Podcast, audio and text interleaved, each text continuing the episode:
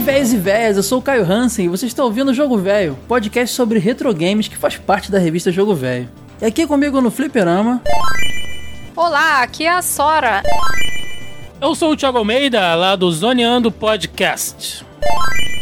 E eu sou o Ed Tasaka, o velho. Então coloca uma ficha que vamos falar sobre Cadillacs e dinossauro. Eu não vou falar inglês ou, ou como eu falava?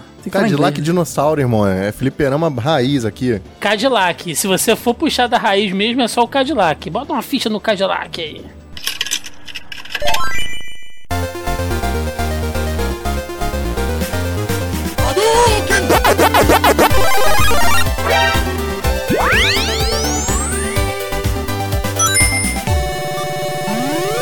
Jogo Velho Podcast.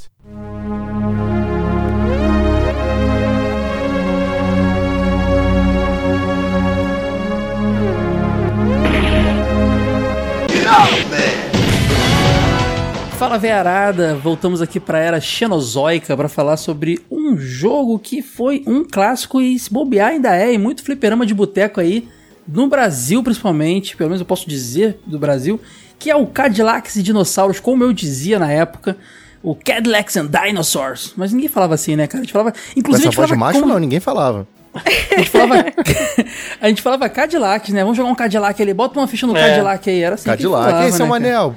Mazinha no Cadillac. A gente tem essa mania, né? Street, Cadillac. A gente sempre fazia Mortal, essa. Mortal. Mortal. É, né, cara? The King.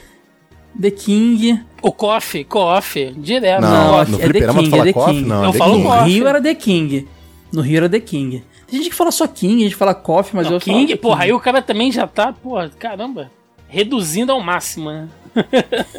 Essa máquina desse jogo é impressionante. Eu já vou contar aqui até mais ou menos como eu conheci antes de perguntar. Ah, mas primeiro tem que dar boas-vindas, né? Tem gente ouvindo aqui o Thiago.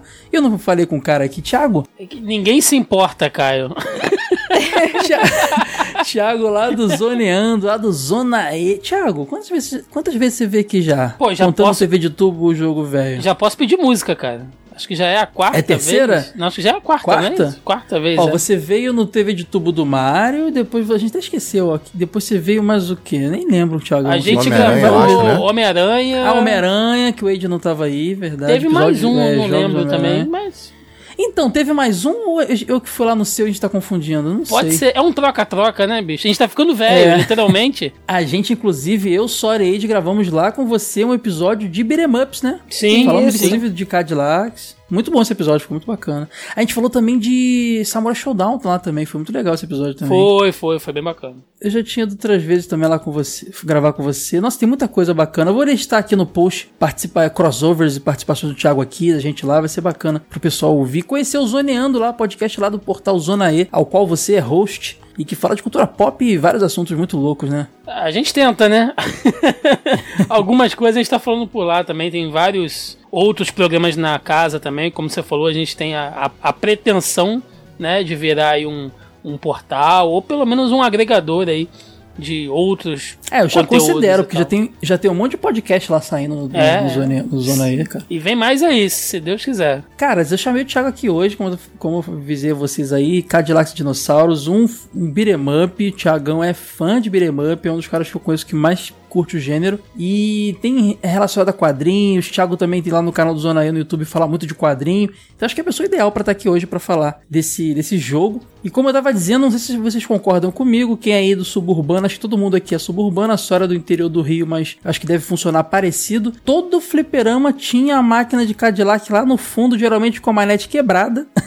que você não conseguia jogar direito porque ninguém consertava, mas sempre tava lá, né, cara? Os King of, The King of Fighters novos, Tekken, tudo novo, mas o Cadillac estava lá no fundão do lado da, da, da mesa de sinuca. Confere aí na terra de vocês ou não? Pura verdade. Cadillac sempre é aquele jogo do fundão, assim. É, cara, nunca saía, né? Pô, vinha vários jogos muito modernos, máquina de dança, às vezes no fliperama, mas tinha o Cadillac lá no fundo.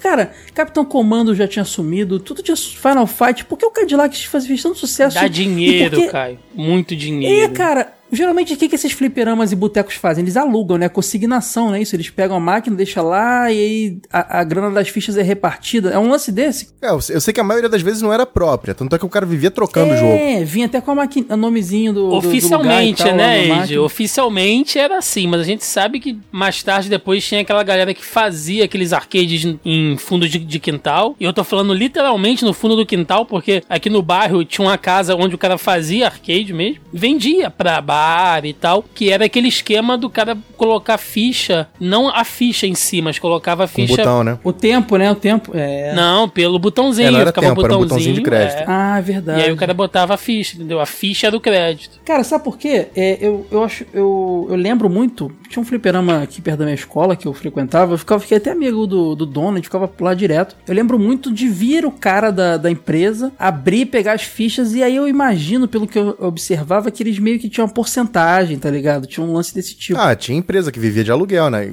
Tanto isso quanto É. caça-níquel também, né? Eu acho que o. A, a, a- só quem souber aí, bota nos, nos comentários aí, mas eu acho que o lance não era nem pagar o aluguel só da máquina. Tinha- era uma, meio que uma porcentagem da- do, do lucro e tal. E Cadillac, como vocês falaram, vendia, né, cara? Porque sempre tinha. Sempre tinham os The Kings mais famosos e o mais novo, um Street Fighter de rodoviário e o Cadillac. Isso aí tinha que ter, impressionante. É porque tinha aquele cara que não gostava de jogar contra, né? Ele queria jogar no máximo cooperativo. Aí o Cadillac Uhum. bombava, né, velho? Mas não é engraçado que no Capitão Comando sumia mais do que o Cadillac?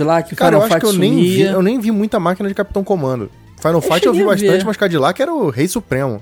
É, ele tinha, um, ele tinha um fator replay muito alto, né, cara? Tanto pelas fases, pelo carisma ali. E a jogabilidade de Cadillac. Cara, tem beat up que sai hoje que não tem uma jogabilidade refinada igual o Cadillac tinha, cara. Não, hoje não sai mais nada, né, mano? É, agora só indie. Hoje só sai saudade. mas, mas, Thiago, é, por exemplo, os da Konami eram muito bons também. É, é, Tartaruga Ninja era- tinha, tinha tudo isso aí que você falou. Simpsons. Cara, Cadillac tinha um. um- cara, não sei, não- vamos tentar descobrir nesse episódio por que Cadillac é tão incrível, cara. Eu sou muito fã. Inclusive, é um dos jogos da minha vida, hein? Cara, mas olha só, eu vou- já vou chutar logo um palpite. Vou furar um pouco a pauta.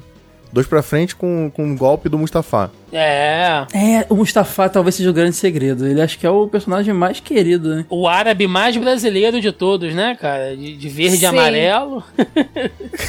Pode crer, né? Mustafa é muito BR. Vocês lembram o que ele falava quando vencia a fase? Ele dava uma pirueta pra trás. Get up, man! Get up, man! Não dava pra você entender porra nenhuma, né, do que falava. né? Eu não entendo, não entendo até hoje. Joguei o jogo hoje e não, não, não lembro que ele falava isso.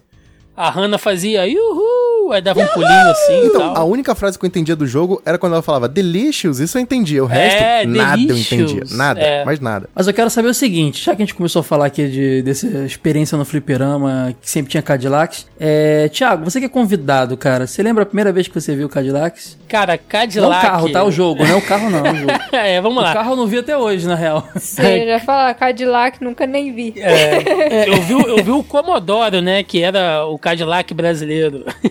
bebia... Ô, louco, nem sabia. É, disso aí. bebia 40 galões de gasolina pra andar 100 metros. Ah, beleza. Vi a Rita Cadillac, mas não vi se tava esse carro. Isso, Caralho, chefe. cara, eu vou encerrar esse episódio com a música da Rita Cadillac. Não tem. Igual foi o, o, o Easy do Commodore lá no TV de tubo do Príncipe de Nova York. Vai ser. É, qual é a música da Rita Cadillac? É. Con- Conga Conga Conga? Não, né? Não sei. Não, Não, essa é a é a Gretchen. Gretchen, bicho. Mas tá sabendo, hein? Ô, ô, ô, Caio, você sabe o que a Rita e o Cadillac têm em comum? Caraca, ele sempre faz. No podcast dele, ele não, ele não é assim, cara. O que, que, que, que tem em comum? A mala grande. Entendi. Mas. Ah, qual, qual- qual era a pergunta? Eu esqueci. Foi mal, eu sou Sora, cara. Sora, essa piada tá aprovada, Sora? É, tá, né? É, deu pra É, é, entender. É meio, é meio complicada, né? De- Pessoas sensíveis podem não gostar, né? Só Mas tá, assim, é. A, a primeira vez que eu vi Cadillac. Cara, eu vou chutar que. Assim, quem, quem já ouviu os nossos programas lá, porque tem muito ouvinte nosso que tá aqui no Jogo Velho também, a gente fez um programa sim. há muito tempo atrás sobre história de fliperama e tal. E eu sempre digo que eu comecei a jogar flipper lá nos meus, sei lá, 8, 7 anos de idade, no fliperama do Baiano, cara, lá na minha cidade natal, lá no interior, na região serrana do Rio. Na Bahia? Ah, tá. Não, é. Mas depois que eu vim do Rio mesmo, né, no caso que eu moro aqui em Caxias, Baixada Fluminense, terra de ninguém, é, se eu não me engano, cara, foi no, no bar do falecido Joca, que era um bar que ficava na rua da escola onde eu estudei aqui. E eu lembro claramente porque eram três máquinas na época: Street Fighter 2, Cadillac e The Punisher. Aquele beat up Hum, também ó. do Meu Justiceiro, favorito. que era excel- excelente. Eles eram do mesmo jogo. ano, inclusive, os dois jogos. Sim, sim. Eram sempre três máquinas que tinham lá, lá no Joca. E a Cadillac era a única que não renovava nunca. Street Fighter depois saiu o 2, entrou o Super. Saiu o Super, entrou o Alpha. Mas Cadillac permaneceu lá o tempo inteirinho, cara. Porque não tinha outra. É isso que eu ia falar, também não tinha outro Cadillac, né? É. Mas eu entendi, não, não mudou pra outro jogo. Não, né, é, era, era- tinha, um- tinha o seu lugar ali. E você fez uma pergunta no, no início, Caio, por que que Cadillac fez tanto sucesso? Eu acho que principalmente por uma parada que fez muito sucesso nos anos 90, que foi dinossauro, né, cara? Anos 90 foi É. o, o ano dos dinossauros na cultura pop aí. Do chocolate surpresa ao Jurassic Park. É, saiu no mesmo ano o filme Jurassic Park, mesmo ano do jogo, 93, né? E a revista Dinossauro, pô. Álbum de dinossauro. figurinha, família dinossauros. Anos 90 era tudo dinossauro, cara. É não, verdade. e, e o, próprio, o próprio Jurassic Park é de 93, né, cara? Então é da- do ano do jogo, realmente, era moda. A gente teve fase alienígena, teve, é, é, podemos dizer realmente, como o Thiago falou, que década de 90, dinossauro era o grande lance. Qual que é o grande lance atual? Boa pergunta aí, eu não sei. Que que cê- Pessoal, qual é o grande lance atual? Ah, sabe qual é o grande lance? Super-heróis. Acho que é o do É, momento. super-heróis. É, né? Pode ser, pode né? ser. Eu quero saber de você então, Sora. Você lembra a primeira vez que você viu Cadillac Dinossauros? Eu fui conhecer Cadillac, assim, jogar mesmo só no emulador, porque no fliperama mesmo eu nunca joguei, não. É mesmo, cara? Eu nunca joguei praticamente. O único jogo que eu joguei em fliperama foi Tekken. Eu joguei Tekken uma Ah. vez que eu tava no shopping com o meu pai, ele comprou umas fichas e deixou eu jogar. Sora, Entendi. Ah. eu tenho a missão moral, cívica e humana de até a minha morte te levar no fliperama. Corre que tá acabando eles no Brasil, hein, Eu cara? pensei, É. corre porque o Wade tá morrendo, né? Pensei que, pensei que era minha vida que tava acabando. Se bem que com essa onda retrô, pode ser que volte os fliperamas aí. Não, aqui- aqui em São Paulo tem pouquíssimos, mas tem ainda. Hum, deu a carteirada de paulistano. É, né? não, paulistano, meia bomba. Mas aqui em São Paulo ainda tem alguns bons. Quando você vier na próxima vez, eu vou te levar no fliperama. Vai virar vídeo pro canal. Beleza. Entendi. Aí você jogou no, já já no emulador, já ouviu falar que o jogo era bom, baixou lá e, e curtiu? Sim, achei da hora pra caramba. Na primeira vez que eu joguei, eu joguei até o fim já. É, porque tu, já, tu não jogou na época, tu jogou já depois, né? Então, Isso, é, principalmente podia- que emulador ficha infinita, né? pro- é, isso facilita muito. Prova então que o jogo não era, não era nada datado, né? Você gostou mesmo assim. É, não, ele é ótimo. Até se jogando assim hoje, ele é excelente. Cara, é isso que Isso eu é fico verdade. puto, cara. Mecânica de beat'em up não envelheceu, continua boa e o gênero morreu, eu não entendo isso. É. Tem, tem, tem gente tentando lançar beat'em up, né? Mas não, não emplaca legal, né? Não sei se é suficiente, porque né? agora o lance é mundo aberto, né? Impressionar com mundos gigantescos e tal. E, e o beat'em up é muito simples, né? É um tipo de jogo Mas a relativamente simplicidade que eu acho que simples. vale, né? Ó, cara, saiu um Tetris pra Switch agora essa semana. Ah, E, sim. mano, Tetris não morre. Plataforma bem presente ainda. Acho que o beat'em up ele só não tem mais pra onde ir, né? Não tem como ser muito criativo em Ele cima. só, ele só vai pra frente. É, Tanto que Boa. você vê que os jogos de luta eles estão seguindo um caminho mais puxado pro competitivo, né? Já não é tanto. Tem até jogo aí que já tá deixando o single player de lado e focando totalmente no competitivo. São as tendências É, o- novas aí. O próprio Street Fighter V sofreu com isso pra caramba, né? Que a galera Sim. meio que não entendeu qual era a proposta do jogo. Aí encheram o saco pros caras fazerem lá um modo arcade e tal. Aí a Capcom foi, fez o modo história, o modo arcade e ninguém jogou. Né? E continuou o modo Seus versus idiotas lá. pediram tanto, Exatamente. agora não vai jogar? Putz, cara. Pode crer. E, Eide, você aí pra fechar e a gente poder falar mais do jogo. É... Ah, não falei, eu também não falei minha história, né? Mas fala você aí. Primeira experiência com Cadillacs e dinossauros. Cara, tinha um fliperama com essa maravilha, pra não dizer outra coisa, na esquina de casa, velho. Toda vez que meu pai pedia pra comprar cigarro, tinha que ter uma fichinha, mano. Eu jogava essa porcaria o dia inteiro. Acho que deve ter sido o jogo que eu mais joguei na minha vida. Acho que o meu também, cara, se bobear. Engraçado, né, cara? A gente fala, tava pensando aqui, a gente fala Cadillacs e dinossauro. Tava escrito em inglês, mas a gente falava em português. Captain Commando, a gente falava Capitão Comando. Tava escrito em inglês, mas a gente falava em português. Engraçado isso, né, cara? É um pouco o efeito mestre Bison, né? É, mas esses termos, esses nomes que são bem próximos da língua portuguesa, a gente traduzia. Mas vem cá, como que é o nome do cara que tem o rosto meio metálico do Mortal Kombat? Rosto meio metálico, o Keno? A O gente falava Keno. cano, né? É cano, mano. Ah, pode crer. É o pode cano. crer. Não, a gente falava medalha de honra no PlayStation lá, em vez de Medal of Honor. Não, Eu isso tava aí não. lá. Aí não, já já era velho grande, já. eu já não falava disso aí, não. pô. Sério? Eu, eu, Medalha caramba, de honra, cara, eu não. falava muito Fala medalha que é de bom honra. da guerra também. Não, porra, mas bom da guerra tá errado, né? A medalha de honra tá certa, a tradução, porra. Porra, mas, não Diferença é, mas grande. é podre, é, tro- é tosco. Igual, cara, o pessoal que falava Dream Quest. Dream Quest não, mano. Aí é de morrer. É, Sega Saturno. Outra que a gente traduzia era próximo do, sa- do- A palavra era próxima do português, a gente traduzia, Sega Saturno. Nem Eu Sega Saturno, eu falava só Saturno. Ah, o Ed, o Ed- o Ed tomava banho, é, usava polo e, e saía de talquinho na rua. Usava Eu falava Saturno. Pô, a. PlayStation Polo virou Talquinho. Play também nessa época Play, aí, né, é, mas dizendo assim, a gente falava- 64. Vou jogar um Saturno, Sega Saturno. A gente não falava Saturn. Cara, como é, que, como é que o brasileiro é preguiçoso pra falar desde o princípio, né? Se a gente for aí puxando, vamos jogar um Mega, jogar um Super, né?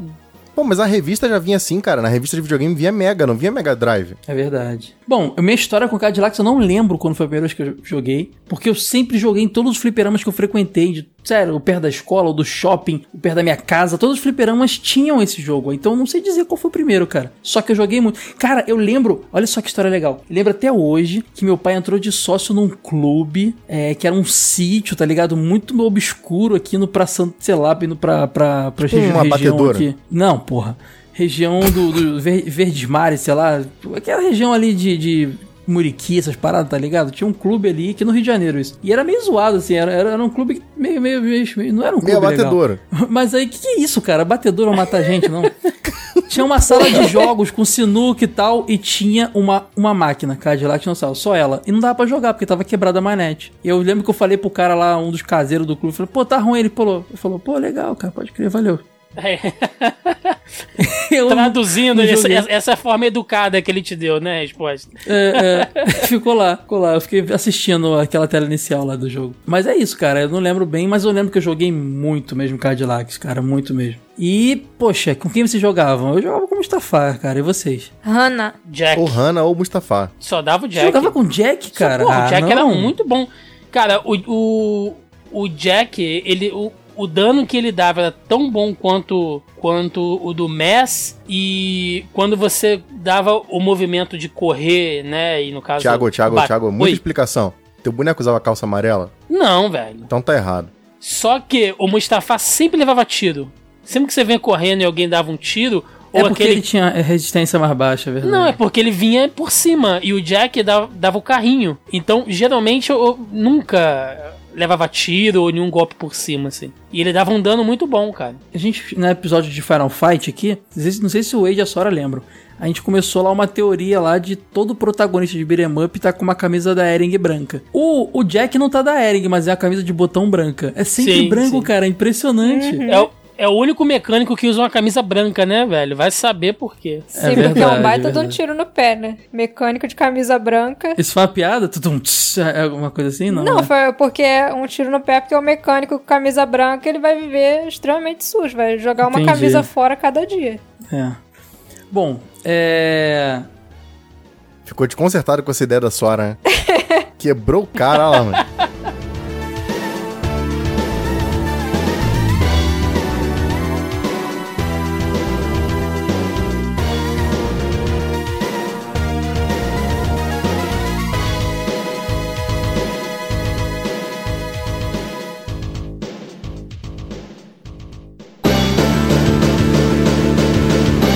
Vale mencionar aqui no início, Thiagão, você pode me ajudar nisso? Sim. Antes da gente contar a história, que o jogo ele não nasceu ali naquele jogo, não, né? Ele tem uma história nos quadrinhos chamado, se você for pronunciar, se eu não me engano, é Xenozoic Tales, né? Ou Xenozoic Tales, se você for traduzir pro, Brasil, pro brasileiro português. Não, não. Que- Xenozoic Tales não tá traduzindo pra nada. Não, não, pro nosso jeito de, de, de ler a parada, tá ligado? Lendo em Tipo, brasileirês. É, tipo, exatamente, isso que eu quis dizer. Tipo o japonês, o inglês japonês, tá ligado? Que é a pronúncia. é Tipo isso. Sim. Que é um quadrinho super cult, né, Thiagão? O Xenozoic Tales. É, ele é super cult de um cara que trabalhou muito aí na indústria de quadrinhos, que é o Mark Schultz. É, é de 87, se eu não me engano, ali. Sim, sim. E era uma história meio pulp, cara. De um. Era uma distopia, né? Que o, o mundo tinha ido já pro cacete. E aí tinha uma luta É, eu vou te falar que eu li uns dois ou três capítulos aí num, num sitezinho desse de, de quadrinhos online, porque é uma parada que nunca chegou aqui. Então, quem for correr atrás, pode ir sem peso na consciência, porque nunca chegou e duvido muito que chegue. Não, olha, acho não. que não, sabe por quê? Eu fiz um vídeo há um tempo atrás no meu canal. Você conhece Pipoca Nanquim, não conhece? Sim. A galera do Pipoca Nanquim que tem. Ó, oh, o Thiago não vê meu, meu canal no YouTube, viu? Ele não sabia. Também é, não vi, não. Peguei.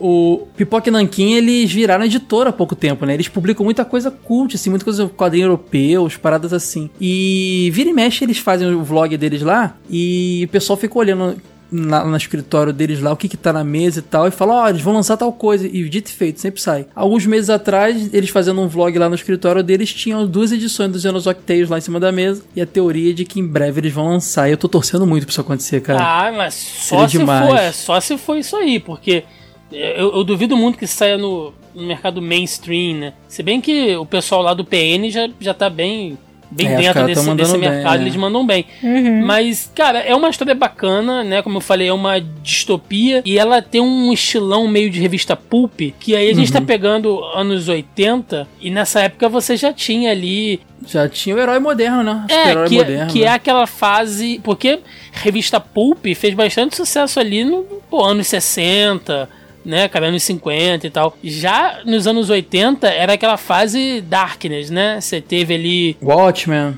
Watchman, Batman, Cavaleiro das Trevas é, e tal. É, então.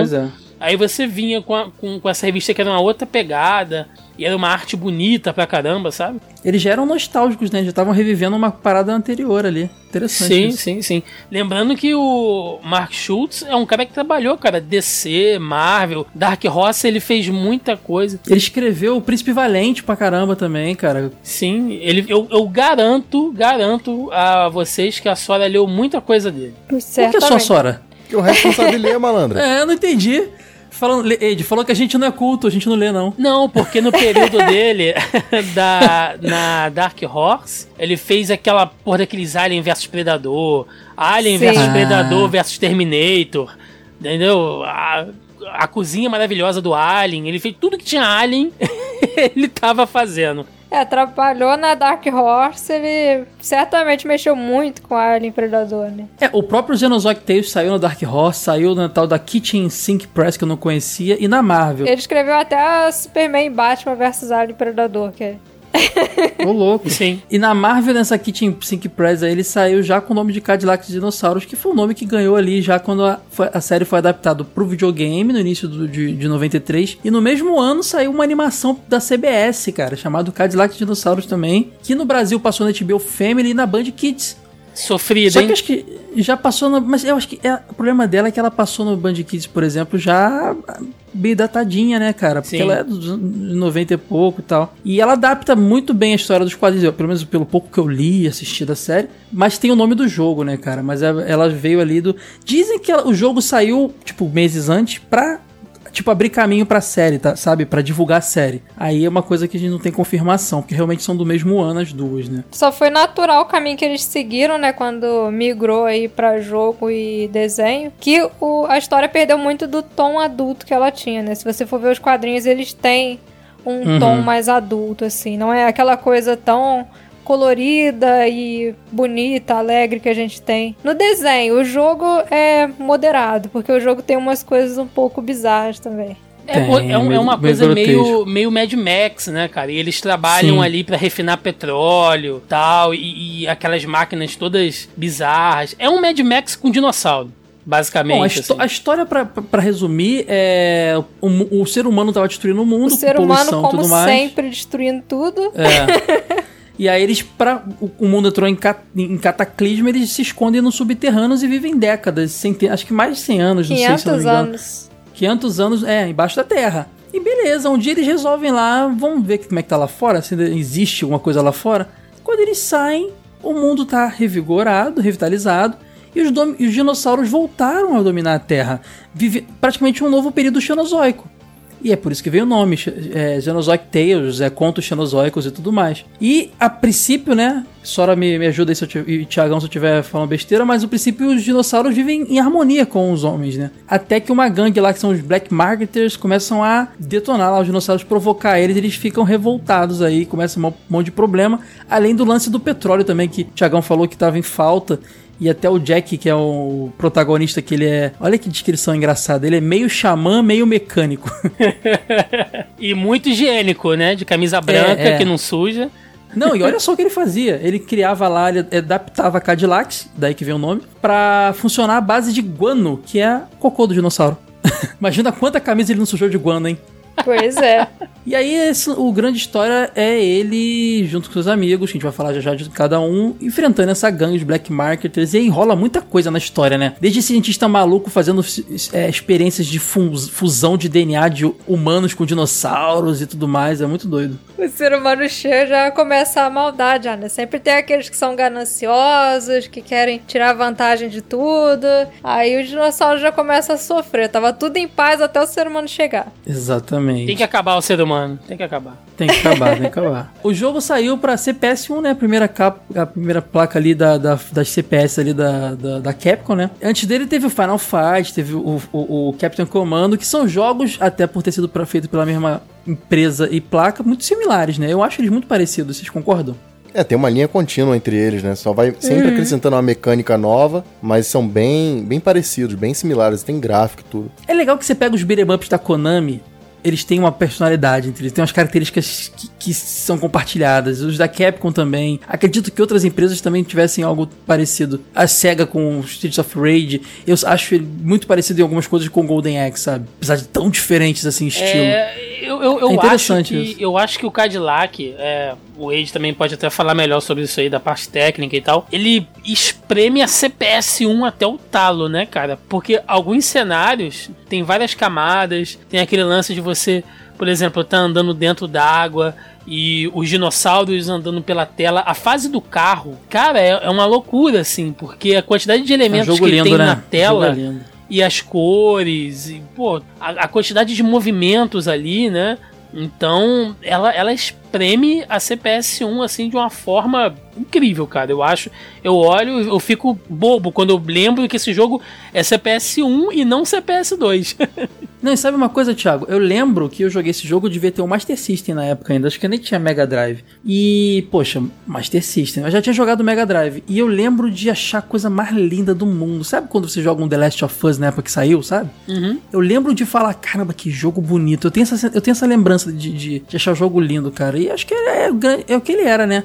Ele era um jogaço lindo pra época. É, ele tem umas paradas assim que eu acho muito impressionantes. Eu lembro daquela fase que tem a pata do brontossauro vindo de cima. Cara, Nossa. esse tipo de coisa. Cara, isso faz a diferença, isso marca a pessoa e é, e é difícil de fazer, entendeu? Uhum. Tem outras paradas assim, quando vinha o, o pássaro que pegava de cima, tem um monte de coisa ali que você não vê na maioria dos jogos.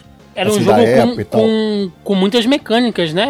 Você tinha, tinha veículo, tinha arma de fogo, arma branca, tinha os dinossauros que você interagia. Eram é, muitos o, elementos. O Capitão Comando mesmo, que é meio contemporâneo, ele não tem essa riqueza de detalhe que eu acho que o Cadillac tem. A gente não tá tem. procurando um diferencial, ó, esse é um. Mas olha uma coisa engraçada, é, ele tinha quatro personagens, já falar já já deles. Mas ele só permitia escolher três, é, três pessoas jogarem simultaneamente. O Capitão não tá bom, Comando, não? que é anterior, mas o Capitão Comando já podia as quatro. Por quê? É engraçado não ter essa opção, né, cara? Ah, vai ver, o cara eu fez fico... um benchmarking e falou, porra, pode quatro, mas só joga três, sai mais barato pum, três. É, deve ter alguma coisa. É eu juro que eu não consigo. Você selecionar é, é, melhor suas adivinhar. amizades, cara. Selecionar melhor as amizades. não, o que, é, o que é muito louco, cara, porque a gente tem lá, o, o eu falei do, do, do, do Jack Terrick lá, que é o protagonista lá de Herring, Herring de Herring, com Herring de botão lá branca e tal ele é aquele personagem que, que é equilibradão, né? Força agilidade, ele é equilibrado, ele é um mecânico xamã e tudo mais. Tem a Hannah Dundee, que é a, a, a menina da galera, e para variar, ela tem aquelas características que as mulheres do beat'em up geralmente tinham, né?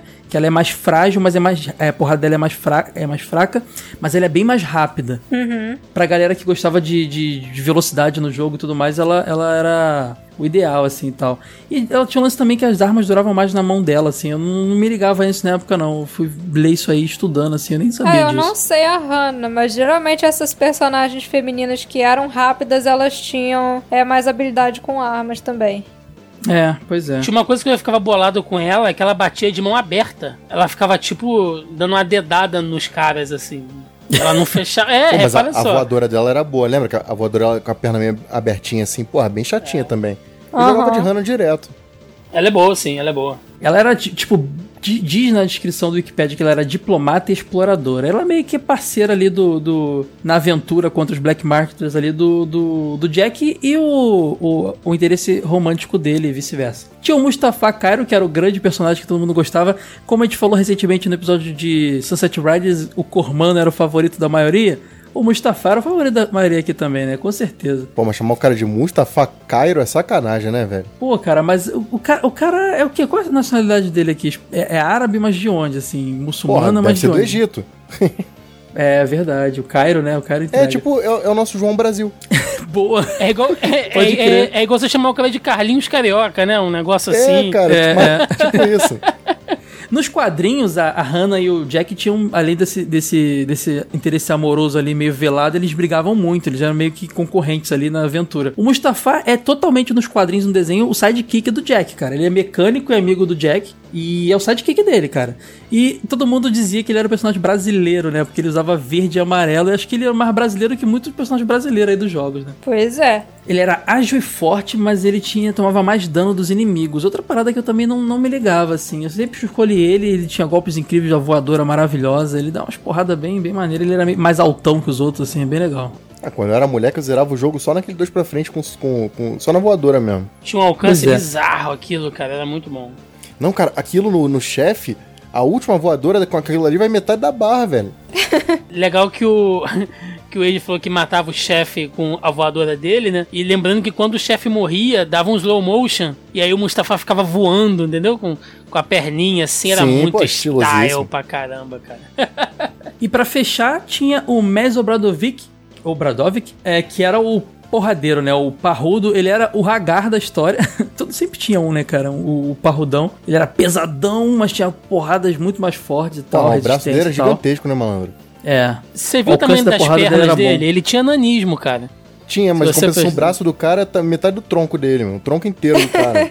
Ele podia andar igual um gorila se ele quisesse apoiando cara, ele era, dos ele era braços. o Baby assim. Comando sem armadura. Engraçado pensar no Capitão Comando que o, o, o, o parrudão da, da equipe é um bebê, né? Com um dedo de um mecha. É muito legal isso, cara. O Capitão Comando era uma sátira muito divertida, essas paradas assim. Olha que interessante do Mez Obradovic. Ele não era um personagem importante nem no quadrinho, nem no desenho animado. Nem no jogo. Ele é.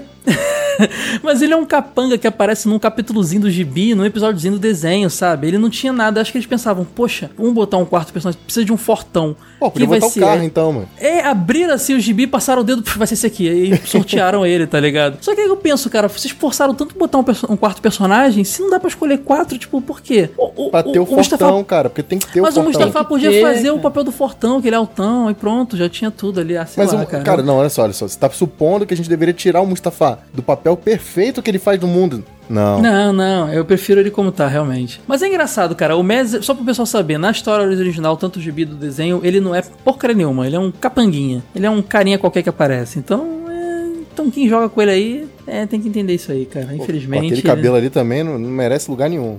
É, é no é. visual bem messo ou menos, né, cara? Se você for olhar no. Caramba. Meu Deus do É um céu. cara bem genérico. E se para pensar, eles têm meio que essa parada das cores também, né, cara? É, por exemplo, o, o que predomina no, no Mustafa é o verde por causa da camisa, né? O Jack é muito mais o azul, apesar da camisa branca, por causa do jeans, né? A Hannah, a roupa vermelha ali. E o Mess, a camisa amarela.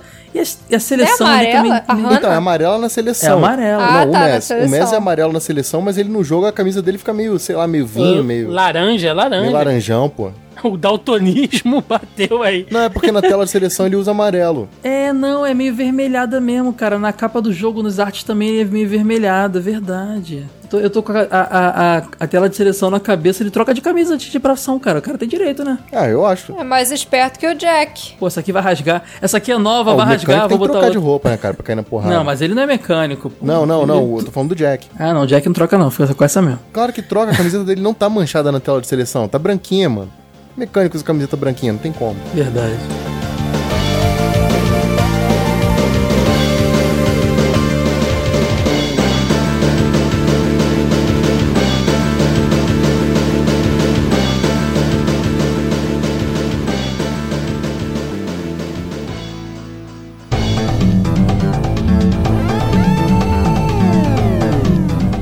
Jogo, é, ele, como eu expliquei pra vocês, você começa ali já nesse mundo pós-apocalíptico e posso dizer que a primeira fase é muito interessante porque ela tem um cenário de fundo bem. ninguém percebia, mas bem agressivo, né? Você tem ali o, o os prédios inundados ali, baixo d'água ali. É, o nome da fase é cidade, né? A primeira fase. Eles chamam de episódios. Episódio 1 se chama cidade mesmo. E vocês reparavam bem esses prédios? Eles têm até o World Trade Center ali embaixo d'água, cara. É, logo de cara. Começou a fase e já aparece o World Trade Center no fundo. Mostra que talvez Nova York tenha sido inundado. E se for Nova York realmente, e, tipo, cara, todo mundo deve ter morrido ali, cara. Ninguém vive mais ali. É muito doido isso. O pessoal foi viver debaixo da terra. É, é a história. Você contou isso pra gente. É, isso foi explicado no início do sei, podcast. quando eles, É, o voltaram, cara tá ouvindo o podcast. quando eles voltaram pra. pra, pra... Alguém explica Pra- pra, ele, pra- ele não tá ouvindo.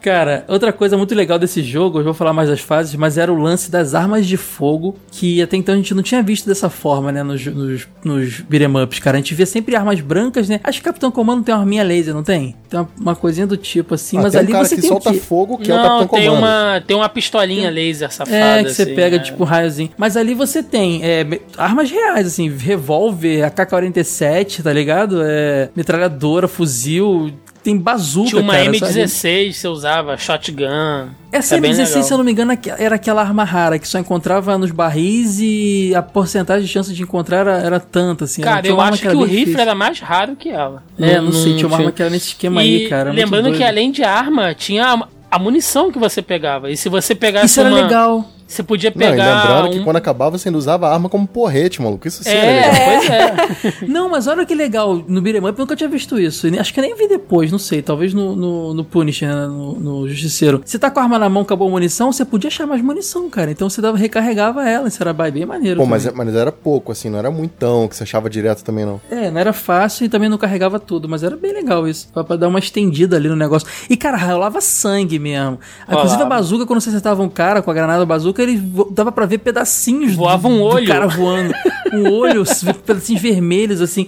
Era meio gore a parada. Era um jogo feito pra molecada mais velha, adolescente, adulto mesmo, no fliperama, que a gente já comentou aqui antes, que não era realmente um ambiente nos seus países, tanto o Japão como os Estados Unidos, pra criança, né? É, por isso que eu No Brasil, comentei então- que só o desenho que seguiu uma pegada mais infantil, né? Porque o jogo tinha uns gore bizarros. É. Ah, mas não é gore, gore. Ah, eu Pô, fiquei cara. muito chocado quando eu vi aquele cara, é, aquele chefe que fica meio esfaqueando dinossauro, assim. É, o, é, o, muito- é o, é o Butcher, né? O Butcher. açougueiro lá, É. né? Nossa, eu fiquei muito É. chocado com aquilo lá. Nossa, aquela cena é horrível. Ele dois facão cortando o dinossauro morto lá e voando Pô, mas sangue. vocês não tinham jogado Mortal Kombat? Ah, mas Mortal Kombat é diferente, não é bicho morrendo, é gente. É a regra da internet, né? Não pode maltratar bicho. Quando tu vai jogar um beat'em up da Capcom, você não espera isso, cara. Não, mas por que o Mortal Kombat não choca? Porque é um torneio que as pessoas entraram lá por livre e espontânea vontade. Já o Cadillac Dinossauro, coitado do bicho, foi viver em paz, o ser humano chega e vem matar o bicho. Não, no Jurassic Park, o dinossauro matou os caras de bobeira, mano. Ah, não mata por maldade, Os caras estão se vingando, os caras estão se vingando. É isso aí mesmo. Cara, essa parada da história, essa parada da história de, de que- de que os Black Marketers lá, eles atiçavam o dinossauro lá, ficavam nervosos, no jogo era muito bem representado, né?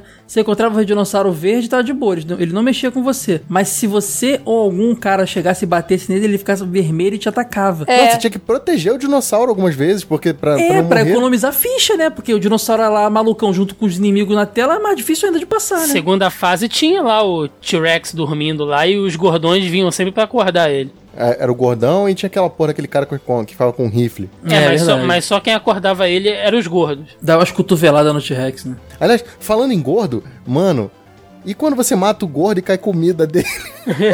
Caralho, pode crer. Tava guardando, né, cara, o cretino. É, cara, o cara que ele carrega uma quentinha, velho. Quem leva quentinha pra um beat'em up? Não, tem um cara que cai, que cai uma grelha dele com a carne em cima. Como é que Tem, o então, cara... é na primeira fase. Eu interpretava que tava no estômago dele, cara. Tu matou ele. Pô, comida que de- nojento, hein, Caio? Putz, cara. Caraca, sei lá, É na cara. primeira fase, cara, quando depois que você cai da, da porta assim, você derruba um gordão lá barbudo, cai uma bandeja de uma refeição inteira do gordão. Isso é vacilo, isso é preconceito.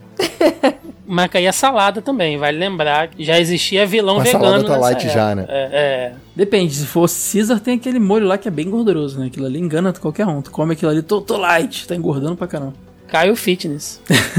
Mas olha só, cara, uma coisa legal desse jogo também, como a gente comentou que os jogos eles iam tendo evoluções comparados aos anteriores, a gente pode dizer que, tipo, o Capitão Comando tinha aqueles golpes especiais deles, né? O que, que a gente tinha de diferente no Cadillac Dinossauro? Você tinha o golpe em dupla, né? Que você podia pegar o seu amigo e arremessar pra um golpe. Isso era bem maneiro, cara. Só não era muito prático, né? Porque pra Eu você lembro fazer. que eu não usava. Eu É, vou por- descobrir anos depois, cara, que tinha isso. Eu nem tinha amigo. Você. pra você fazer esse movimento, você tinha que deixar os dois personagens juntos, né? Meio que um dentro do, do outro, assim, por dois segundos. Opa! Opa! É isso aí. Como que fazia? Você Caramba, colocava o frame de um dentro Em do outro. Caxias o jogo é diferente. Ô, meu irmão, aqui. Aqui você não tá ligado. Mas. Chevette cachorro vira-lata. Ô, meu irmão, até engasguei. Chega no fliperama tem uma cortina. O que, que tem do outro lado? Cadillac Dinossauro. Só, É. só pode entrar maior 18. Exatamente. Mas se você deixasse o- os dois personagens juntos, sem se movimentar, eles arremessavam um ao outro e ganhavam uma invencibilidadezinha É, dava durante tipo um um tempo. brilhinho em volta, né? Só que quem vai fazer isso durante a, po- a porrada estancando, o dinossauro comendo a sua É. cabeça? É, você tem, vai, que ter, tem que ter uma frieza absurda pra fazer isso. O dano não era tão grande assim, cara. Não valia a pena, sabe? Acho que por isso que ninguém fazia. Ah, cara, era meio teatral, só era bonito de fazer, eu acho. Mas eu também nem lembro de ter feito isso no fliperama. Tinham os movimentos de. Especiais, né? De botar pra baixo, pra cima e o golpe ele dava isso, um, um, é. um, especia- um- um golpezinho ali, né? Mas isso aí quando você faz, você, só, você leva dano também, né? Perde um pouquinho de HP. Não, tô falando, se você fizer baixo, cima, soco, ele faz um movimento especial que não gasta barra, não. Ah, se você tá, não é apertar os especial, dois. É, se você fizer aquele clássico de apertar soco e pulo Pula e junto. soco junto. É, aí sim, ele dava Os um. golpes especiais. A Hannah dá cambalhotinha. Parece a cambalhotinha do Vega. O, o Mez dá, dá tipo. ele dá um pulo com a bundada. E os outros dois, o, o Jack e o Mustafa, eles dão tipo uma giletezinha do Guile. São diferentes, mas são, é, parece a gilete do Guile, os dois. E a giradinha lá do Tech Check Truga do Mustafa, será que é o especial? Aí é o especial que perde, que perde HP. Ah, entendi. E também tinha o famosinho lá, dois toquinhos pra frente pra ele correr e o porrada. Aí você conseguia dar um golpezinho mais forte lá também. Era muito legal. Do Mustafa era, um chutão bem bolado, né? O da Hannah era o mais bonito, que ela vinha dando uma cambalhota, dando vários hits, terminava dando uma cotovelada. Pois é, pois é. E esse jogo, ele, ele eu não sei porquê, e dos jogos beat'em ups da época, ele é o que, eu, o que tinha mais. Sei lá, era mais fluido a porrada. Eu conseguia subir e descer ali naquele. Naquela profundidade da fase, com mais leveza e dar umas porradas assim, não sei, ele era muito mais. mais jogabilidade muito mais agradável. É, em gameplay ele era excelente, né? Acho que até por isso Ele que ele era excelente. tão querido, porque ele era uma experiência agradável sempre. Cara, o, o Justiceiro, que a gente saiu depois, né? Mesmo ano, meses depois, ele foi- veio com essa parada também do, do. de arma pra caramba, pesado e tal. Mas ele. E, ele tinha a mesma beleza ali. Só que ele. Acho que os cenários, por serem uma coisa mais urbana, eu não sei, cara. Acho que o Thiagão, se não me engano, é mó fã do jogo, né? Mas eu acho o Cadillac muito mais bonito que o Justiceiro. Ah, é, cara. Isso sem sombra de dúvida, né? Eu, eu sou. Eu sou. Eu, eu não posso esconder meu. Meu clubismo pelo justiceiro, mas. mas em questão de beleza, cara. É, é o que eu tô falando. Você olha o jogo hoje e você ainda não acredita que é CPS1, assim, sabe? Eu Tá, olho mas e eu vou falo. defender o Justiceiro. Trilha sonora do Justiceiro vence todas, hein? Ah, não duvido. Mas eu também achava que era o 2, cara. O, acho que o beat'em up que eu lembro de jogar da CPS 2 já era aquele. É, Alien vs Predador. Que a gente tem que falar um dia, hein, Sora? Uhum. Ah, tem o Alien vs Predador, tem, tem os dois do D&D. E acho que aquele Battle É, Circuit também. também. que foi o último que saiu de 98. O Justiceiro tinha uma parada que também tinha no Cadillac Dinossauro, que era exatamente por ambos terem vindo dos quadrinhos, que era as onomatopeias, balãozinhos. Isso era maneiro demais, Sim, cara. é muito Barulho legal. de tiro fazia bang, bang, Pou, e eles pou falavam, apareceu o balãozinho, pou, pou. É, exatamente, era mó legal, né? Ploft, plumt, plat. Então, assim, o pessoal relacionava muito os dois porque o Cadillac estreou esse lance das armas de fogo ali e acho que o Justiceiro depois abusou, né? Que o Justiceiro, então, é tiroteio pra caramba.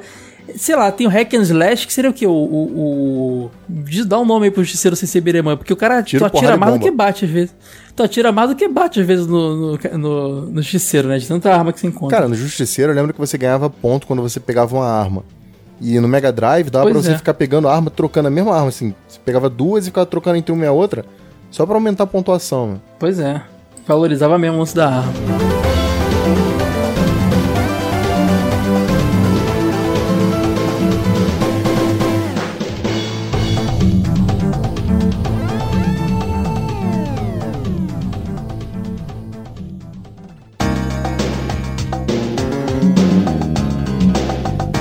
Das fases, a gente falou que a primeira lá, o episódio 1 é cidade, né? Que é aqueles prédios submersos e tudo mais. E tem o chefe dele, da fase, é o Vice City. Totalmente retirado do. que o Wade falou nisso aí, do Mad Max, né? Total visual do Mad Max. Aquele lance meio punk, meio espalhafatoso. Ele tinha uma roupa colã lá de motoqueiro com as penas, uns pelos assim na parte de cima, cabelo pra cima branco. Ele era muito Mad Max. Depois, ele, ele é o Andória desse jogo, né? Porque depois ele volta com um capanga em um monte de fase. Né? Ele, ele, inclusive, é o cara da tela de Game Over, né? Que aparece, né? Sim, sim. Quando você dá Game Over lá, aparece um cara meio que te ameaçando ali. Se você apertar, você dá uma porrada no cara. Não é isso? Uma porrada que você dá? Pra começar a outra, bota a ficha ali dá perto do start. Tinha uma porrada que dá? Não esqueci agora. Porra, fica fazendo pergunta que não sabe responder? Safado. Eu, eu, eu esqueci, cara. Eu não, eu, não, eu não costumo dar Game Over nesse jogo. Caralho! Nossa! Senhor fodão. Olha, eu poderia dizer isso porque eu jogava com ficha infinita. Eu sou o máximo. É, você dava uma porrada nele, mas se você não desse a porrada, ele te dava, pra acabasse a contagem, ele te dava tiros, cara. Ficava, parecia sangue na tela. É de um jogo familiar, Exato. né? A gente já percebeu isso. Muito família, muito família. Agora, é, uma pergunta, já que a gente falou de Game Over aqui. Na época do Fliperama, a Sora falou que não jogou no Fliperama. Vocês zeraram ou só depois no emulador com ficha infinita? Cara, com uma ficha, eu chegava com tranquilidade até a terceira fase. Até o. o era difícil o Slicer jogo, era ali, cara. dificinho, né? É Que difícil, isso? cara. Até a terceira. Não, peraí. A terceira. Terceira não, é quarta. O, é motoquinho, quarta, até quarta, né? é, é, quarta fase, é. Com Porque- uma ficha Isso. só que ele tá É, falando. com uma ficha só. Chegava até o Slice É, fácil. por aí também, eu acho. Eu, che- eu cheguei a zerar uma vez, com a- jogando com um amigo numa festinha de aniversário. Já era meio burro velho. Mas quando o mole... É engraçado, né? Festinha de aniversário com fliperama também sempre tinha Cadillacs. Não era nada, nada infantil o jogo, Acho né? que eu nunca vi um fliperama na festa de aniversário. Sério? Aham. Aqui no Rio tem muito salão de festa que, que tem tipo um playzinho de, de, de shopping, sabe? Aham. com coisinha e tem os fliperamazinhos. E geralmente tem Mortal Kombat e tem Cadillac Dinossauro numa festa, sei lá, de 5 anos do menininho, sabe? Caramba. Um monte de criança lá vendo, vendo gente arrancar a cabeça. Impressionante isso, cara. Pô, mas tu não via? Via, via. Então, Acho só tá mantendo a tradição. Que tipo de adulto será a criança que curtiu Mortal Kombat na infância, né, cara? A gente, pô. Aí, ó. É. Cara, no emulador foi que eu, com ficha infinita, eu zerei. mais- É cada vez que eu zerava, eu tentava zerar com menos fichas, sabe? Botando menos fichas. Mas, pô, foi quando eu finalmente zerei muito beat'em up que eu não tinha conseguido zerar antes. Impressionante. Mas então, a gente falou da primeira fase aí, que a gente é, é, era meio que na cidade, enfrentava o Vice City. E você já tinha ali é, todos os conceitos apresentados ali, dinossauro acordando e tudo mais. Às vezes rolavam os pterodátilos também que vinham desse davam rasante uma porrada, lembra disso? Sim, isso era bem escroto. Tinha que ficar olhando a sombra dele no chão É. pra fugir. É. Exatamente. E os capangas eram típicos punks, né, Pra variar. Só que nesse jogo faz até bastante sentido porque é meio Mad Max, né? Os típicos caras motoqueiros, punks de jaqueta de couro e tal, que a gente vê em vários beat'em ups. Ele é bem estilo beat'em up tradicional de rua, né? Só que ele coloca esse conceito aí de dinossauro no meio. É um cenário né? pós-apocalíptico, né? Eu acho que quando o cara leu o gibi, eu ouvi, ouvi o projeto desenho, mas como ele saiu antes, quando o cara leu o gibi, pensou: Cara, isso daria um beat'em up, vou vender pra Capcom. Então, mas é porque eu acho que ele tem a transição, né? No começo é só cara punk, mas depois começa a vir É monstruosidades. né? verdade. E aí vem a- a- a- o episódio 2, que é a floresta pantanosa. E aí você tem. é, acho que os dinossauros furiosos começam a aparecer mais nessa, né? É, tem o Triceratops nessa também. Que é chatão, porque ele vem meio que rebocando você. né? É horrível quando ele. É difícil fugir dele. É, é viu, viu quando ele na tá- tela, sai da frente e deixa ele atropelar todo mundo. É, e a fase que tem pântano mesmo, você anda meio no meio da água ali e tal, e, e nas partes meio, meio pantanosas mesmo. Me lembra até a Amazônia, a Amazônia que os, que os gringos imaginam, né? E aparece os caras dando tiro lá, as armas com os caras de rifle e tudo mais. É nessa fase que já tem o Tiranossauro Rex, né? Sim, Dormindo? sim, é. tem, essa fase já tem. Cara, é um saco. Você tem que ficar perto dele para os caras que vão chegar vão tentar acordar ele. E aí ele vai te atacar e vai ser bem mais difícil manter tua ficha, É cara. sensato o dinossauro, né? Você tá dormindo, os caras brigando na tua cabeça. Vê um cara te dá um E tá murro, dormindo, né, cara? E sai um Z, sai o Zzinho de dormir de, de gibi também da cabeça do dinossauro. É mó legal isso. E o, e o chefe é o, de- é o Butcher, né? O açougueiro, que é o que a Sora falou que traumatizou ela Sim, e todos nós, eu acho, talvez. assassino. Pô, ele tá matando um dinossaurinho verde, cara. O bicho não tá nem amarelo, assim, maldoso. É. Tá verdinho. O Yoshi. que escroto. Você dá aquela facãozada nele, daquele sonzinho do Yoshi, já pensou? Que coisa triste. Nossa. Esse chefe aí a gente bate com gosto. E era legal quando você derrubava ele e caía a faca, né? Um, dos facões, É, pelo era, menos. era o Você truque, depois inclusive, ficava- né? Você tinha que derrubar os dois facões dele e não deixar ele pegar de volta. Faca é bondade sua, Caio. Faca, foda. É, umas peixeiras Porra. danadas, né? Acho que nem no Seridó tem as peixeiras daquela, cara. Era o tamanho do Jack a peixeira, tá ligado? E, e- e o boneco batia com vontade, né, cara? Ele dava uma... com as duas mãos assim que ele É, segurava. e, e você podia pegar a peixeira e usar, né, cara? Porque as armas quando caíam no chão, elas ficavam piscando, né? Você podia pegar e usar. E, pô, isso, isso poupava muito, porque o dano que a peixeira dava era, muito- era ótimo. Mas eu acho que ele nunca ficava sem nenhuma. Ele ficava sem nenhuma das duas peixeiras? Se você meter uma a só? porrada nele, ele perde as duas. Era difícil pra caramba deixar ele sem nenhuma, cara. Mas ele te dava um socão se ele ficasse sem elas. E pegava tudo de volta. É, tirava tanta energia quanto. Nossa, dava raiva, né? Aí tinha o episódio 3. Ah, e uma coisa que a gente não comentou, né? Típico de beat'em up da Capcom. Tinha um mapinha mostrando onde você tá. Uhum. É, era tipo um quadrozinho, assim. que Sim, aparecia- é onde você tá ficar o- piscando, o- assim, né? É, igual tinha o Capitão Comando, Final Fight. E, é- mas era um quadro, tipo de quadro de parede, assim, com moldura, né? Um estilo mais clássico E ali. tinha ceninhas em três Não. fases, né? Contando a história. É. Tinha, é verdade. É verdade. Inclusive, a, a próxima aí, que é o deserto, Essa pra mim é a fase mais Mad Max de todas. E é mais curtinha também, né? Depende. Porque, ah, quer dizer, Depende. depende como você É, vai passar depende. por ela, é. É. verdade. Porque no início você pode pegar um rádio. Na verdade, você pode pegar em vários momentos dela um rádio que faz um, um amigo seu trazer um. O teu Cadillac, É né? Uber que chama, E aí- Uber. o, o Uber xenozóico lá. É. E aí, cara, o- Para de um falar Cadillac é xenozóico, porra. O delicioso. período chama cenozoico. O Wade, o Wade é, um cara, é um cara implicante, cara, eu vou te contar. Cara, vai vir nego falando no comentário. Quer ver que vai vir alguém falando no comentário? Ah, é cenozoico. Aí o, o, Uber xenozóico chega, né? E, e é muito bom, cara. É assim, até meio bizarro quando você parar pra pensar, porque você vai dirigindo o Uber meio que em zigue-zague, atropelando igual boliche todo mundo, cara. E a fase passa rapidinho, né, cara? Como É. eu disse, é um jogo familiar, né, cara?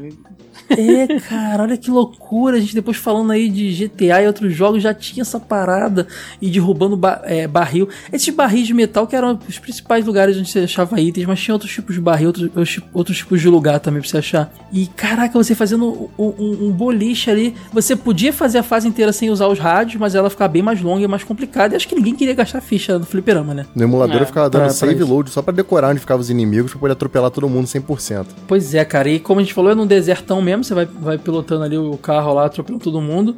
E o chefe é um motoqueiro, né? O Hog. O Rog. Sim. É, porque seguindo, seguindo a história, é porque ni- ninguém cagava, né, cara? Ninguém se importava com a história. Mas nessa fase, você tá voltando pra sua garagem, pra sua base. Uhum, E aí você tem, que, você tem que interceptar os caras antes que eles cheguem lá. Mas olha a merda, sabia que se você. Quer dizer, você sabe, né? Jogando com amigo, dois ou três, só o player 1 controla o carro. Os outros ficam esperando acabar. É, Isso é meio. meio- é- é- não tem muito jeito, né? Meio que podia aparecer ali dois carros e tal. Mas não tem muito jeito. Mas é meio frustrante, né? Os outros ficavam lá olhando. Não, tá bom, joga aí. Mas vocês terminavam a fase sem perder o carro? algumas vezes. Porra, acho que eu- nunca aconteceu comigo isso. Não, não era tão difícil, não. Eu sempre tomava as, as granadas do chefe e perdi o carro. É, não, o problema era o chefe, cara. Vencer o chefe só dando, atropelando ele com o carro, batendo com o carro, dá pra fazer, mas é muito, muito difícil, É cara. porque tem uma, tem uma pegadinha que se você ficar com o carro muito em cima dele, ele fica jogando aquelas bombas pra, pra trás direto. Se você recua o carro, ele recua a moto pra poder tentar te acertar no fundo da tela. Então nessa hora que ele recua, você avança e bate nele. Aí dá pra dar dois, três hits seguidos, assim. Eu conseguia chegar até a barra amarela, mas eu sempre perdi o carro ali. Aí ficava uma barrinha só, tranquilo. Mas, o- mas o que eu gostava, mas o que eu gostava mesmo era matar ele de escopeta. Quando ele vinha de moto, você dava um tiro de escopeta, aí voava pedaço da moto, era muito o problema é irado. que ele dava tiro de escopeta, mas ele continuava vindo. Tinha que dar o tiro e pular, né?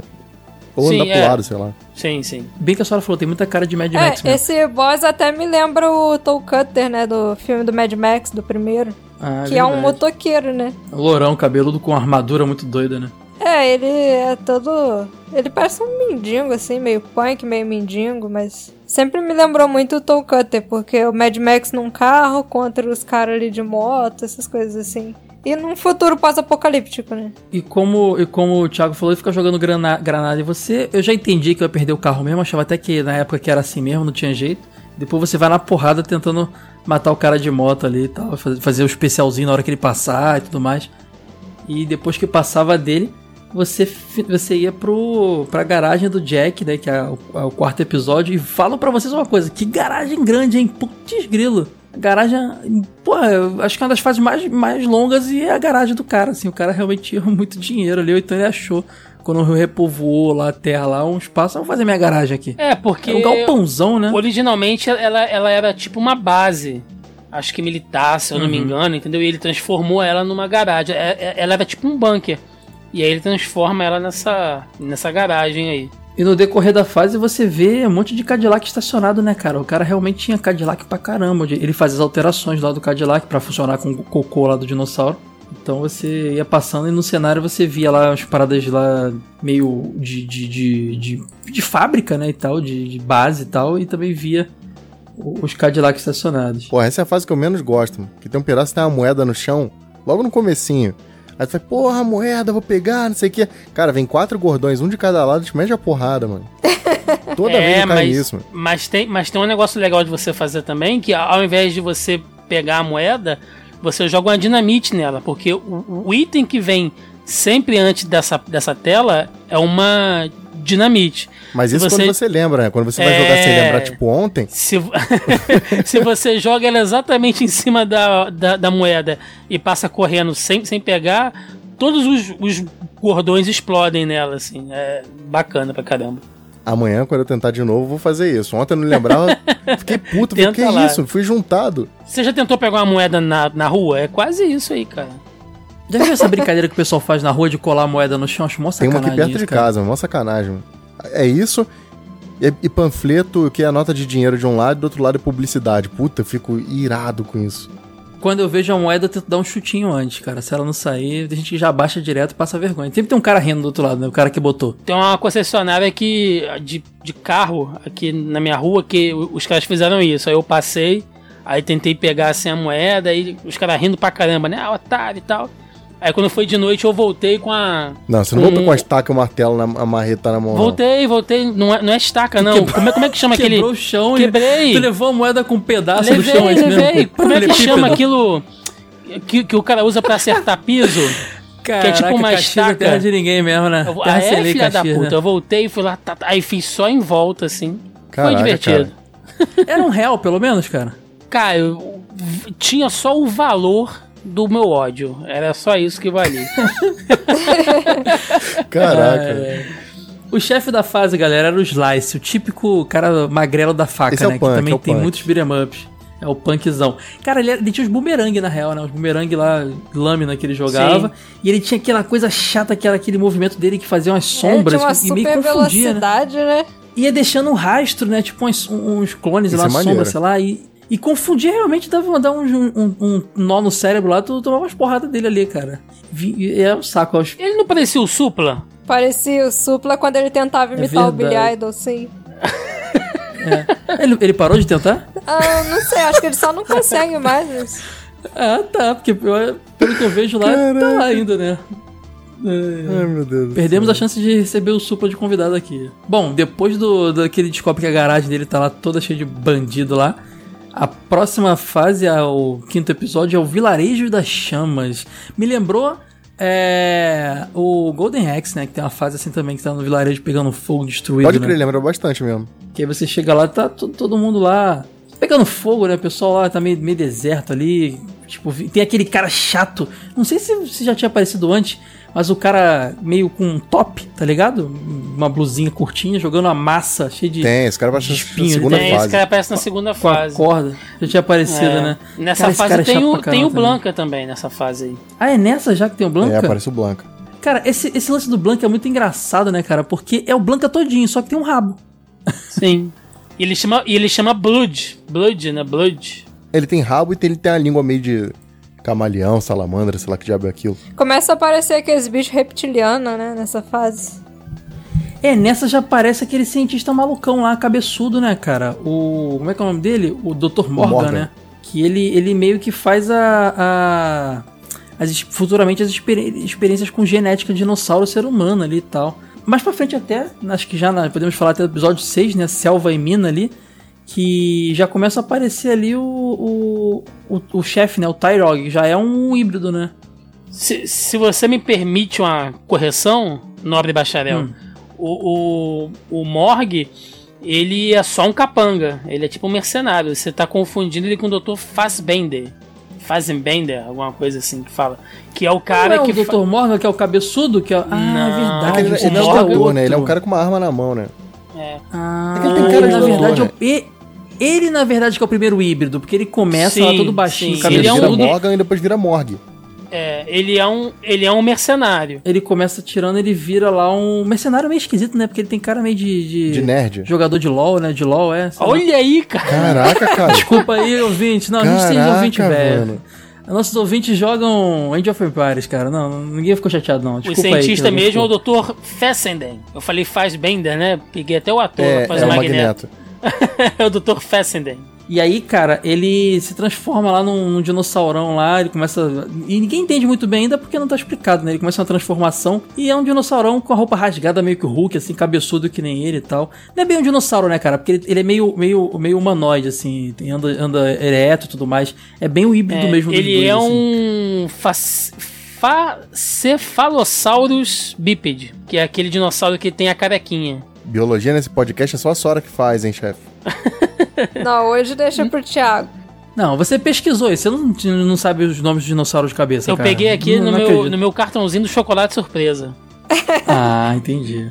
Aí depois vem a- o episódio 6, Selva e Mina, que aí você tem lá a floresta chovendo, você tá, tem aquela parte também interna uma mina lá, que tem um monte de, de barril e tal. Aí tem aqui o gordão pra caramba pra se enfrentar. Tem lá aquele primeiro chefe lá do- da primeira fase vindo com outra paleta de cores, como a gente falou que aconteceria, ele vira capanga e tudo mais. Que é a fase que E- tem o Beltossauro pisando aí, que o Age gosta. Exatamente, cara. Quando você vê lá aquele pé gigante, ele vai, ele vem andando e para perto de você, dá aquela balançada, já sai correndo que ele vai descer ali. Nessa fase já começa aquele Tyrog, né? Quem é Tyrog?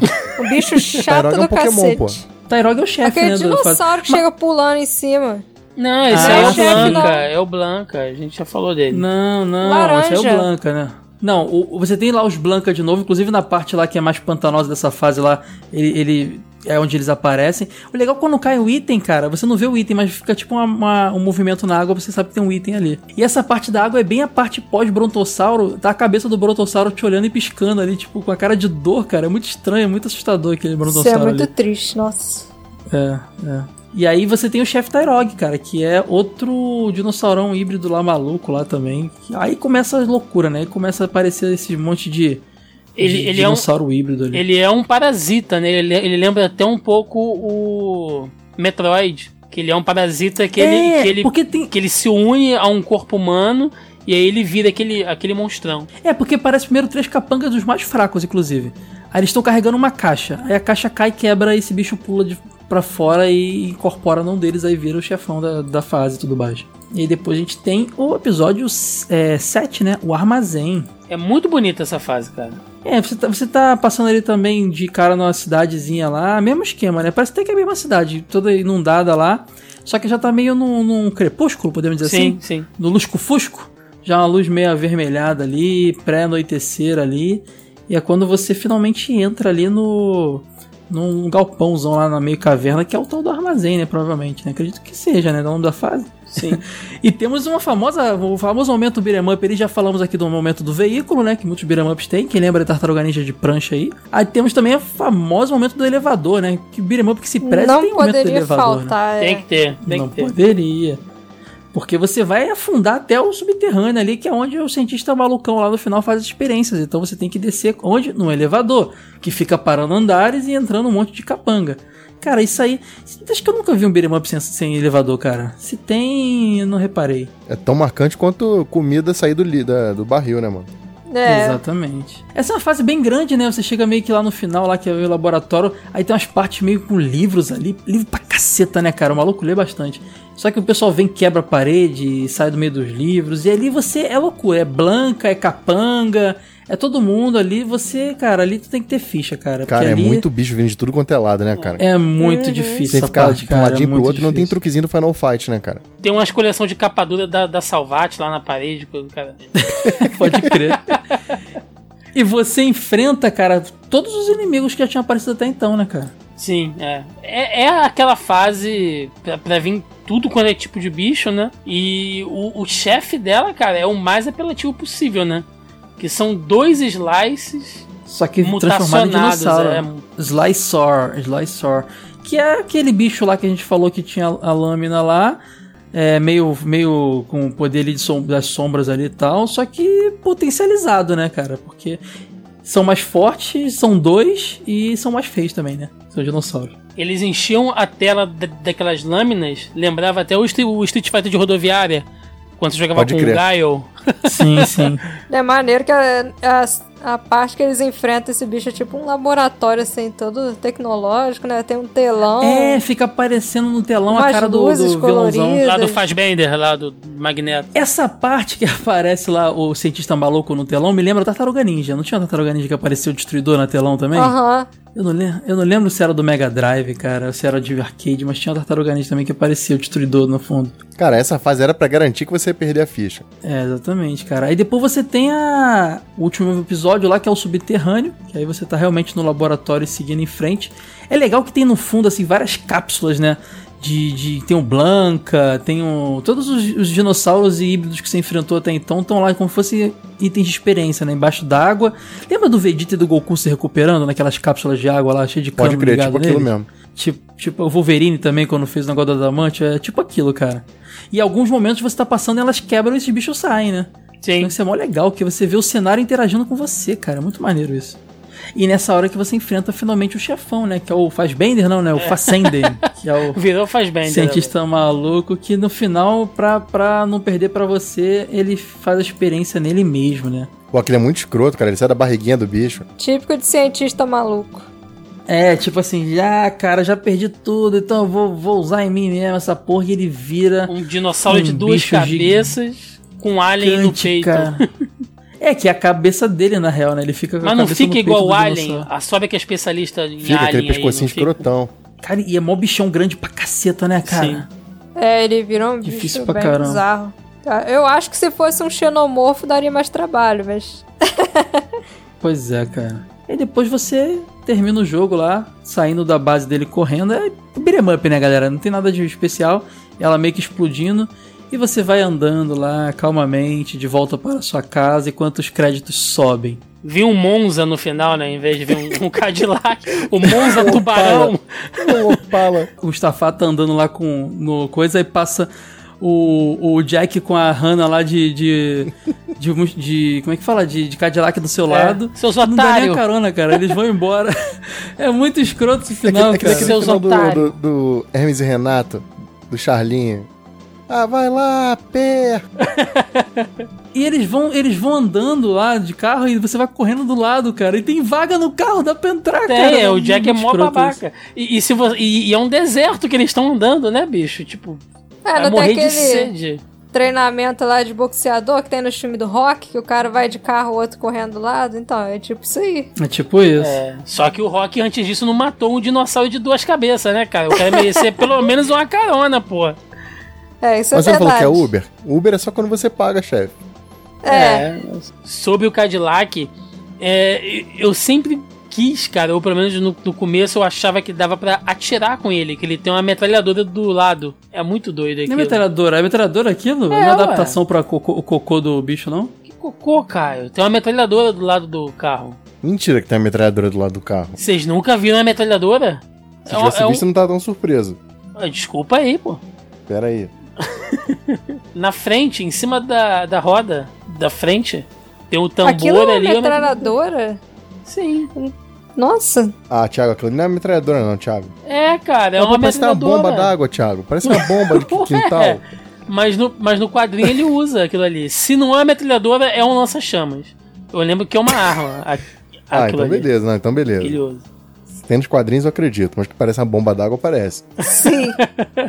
O mais doido do final, galera, é que ele, você depois que destrói tudo, você tá correndo pra sair da base enquanto ela tá explodindo, né? É, tem a- mesmo não importa qual você tenha jogado, sempre aparece os quatro correndo. E é muito doido porque a Hannah tropeça e o Jack volta pra ajudar ela. E aí o Mez e o, e o Mustafa saem correndo e cai tudo. E aí eles vão andando tristes. Eles vão andando conversando. Caramba, cara, perdemos nosso parceiro, que merda, não sei o quê. De repente passa eles de Cadillac do lado, tamo vivo, seus otários, e vão embora, tá ligado? Tipo, eles estão acelerando, os caras estão correndo atrás do lado dele assim pra alcançar o carro, e é isso, cara, simplesmente isso. Chupa pé! Porra. Mandou o famoso. É, lembra do, Char do fugido, Charlinho? né? Lembra do. Char do Charlinho, do Hermes e Renato, cara? Que, eles viram assim, Eu Charlinho, posso, eu posso, passou de posso pegar carona com vocês? Pô, não vai dar, cara. A van tá cheia e tal. Ah, tudo bem. Aí depois a gente passa do lado do cara. É. Ah, é a pé, fudido. Ah, mas também, como, como diz o Ítalo, trairagem, né? Tipo, os caras caíram lá, morreram na explosão, os caras falam, Jack, Hannah? Ah, vambora. Não, mas ó, em defesa deles aqui, esse modelo de Cadillac só tem vaga pra duas pessoas mesmo, cara. ah, Caio, vem cá. Então- Quando tu era criança, tu não andava com cinco pessoas no banco de trás do Voyage. Ai, cara, mas Cara, o Cadillac é aqueles carros esportivos. Meus primos, meus primos andavam. de- Tinha um que sempre ia deitado, assim, no colo de todo mundo. Cara, e quando você, você andar de van, sei lá, pra algum lugar Você e ia na fica um na mala. com a porta aberta, tá ligado? É. Do lado do, do step, tá ligado? Hoje em dia, pessoal, eu vejo as crianças com Ah. cadeirinha, cara, eu só consigo rir, cara. Na minha época é 5, 6 no banco de trás, mano. Se Tinha gente aí- no chão. E sentava os adultos assim, as crianças no colo, enquanto É, a gente ia, ia sentando. Não tinha. O famoso carro de palhaço, né? Cara, na Kombi, na Kombi pra subir morro, cara. É, meu, meu, meu sobrinho não paga, não, que ele vai no colo. Segurança pra quê, minha senhora? Ai, muito bom.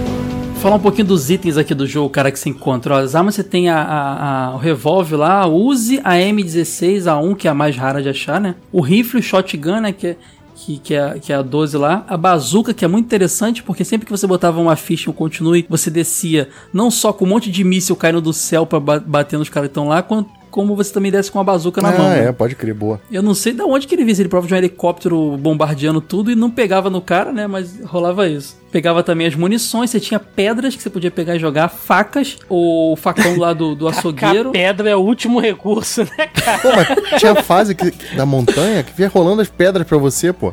Porra, mas é briga, É verdade, mas é é briga de, de criança de bairro isso aí, ô. ô- ô, Não, Renan. fazer aquelas arminhas, tá mamona- ligado? Se fosse Né? mamona, era briga de criança. Não, pedra é de AJ, boa. não, é, ma- não, Bangu era, era pedra mesmo. A gente já, já mandamos um moleque pro hospital com a cabeça quebrada. Que? A gente pegava um cano PVC, tá ligado? Cano PVC cortado, aí pega Ah, uma botar uma bexiga. bexiga, eu tô ligado, fazer a É, tiradeira. prende atrás, amarra, aí tu bota a perna dentro, puxa pela bexiga e solta. Porra, aquilo ali deixava cego. A gente deixou um moleque cego lá em Bangu, cara. Caxias que é brabo, né?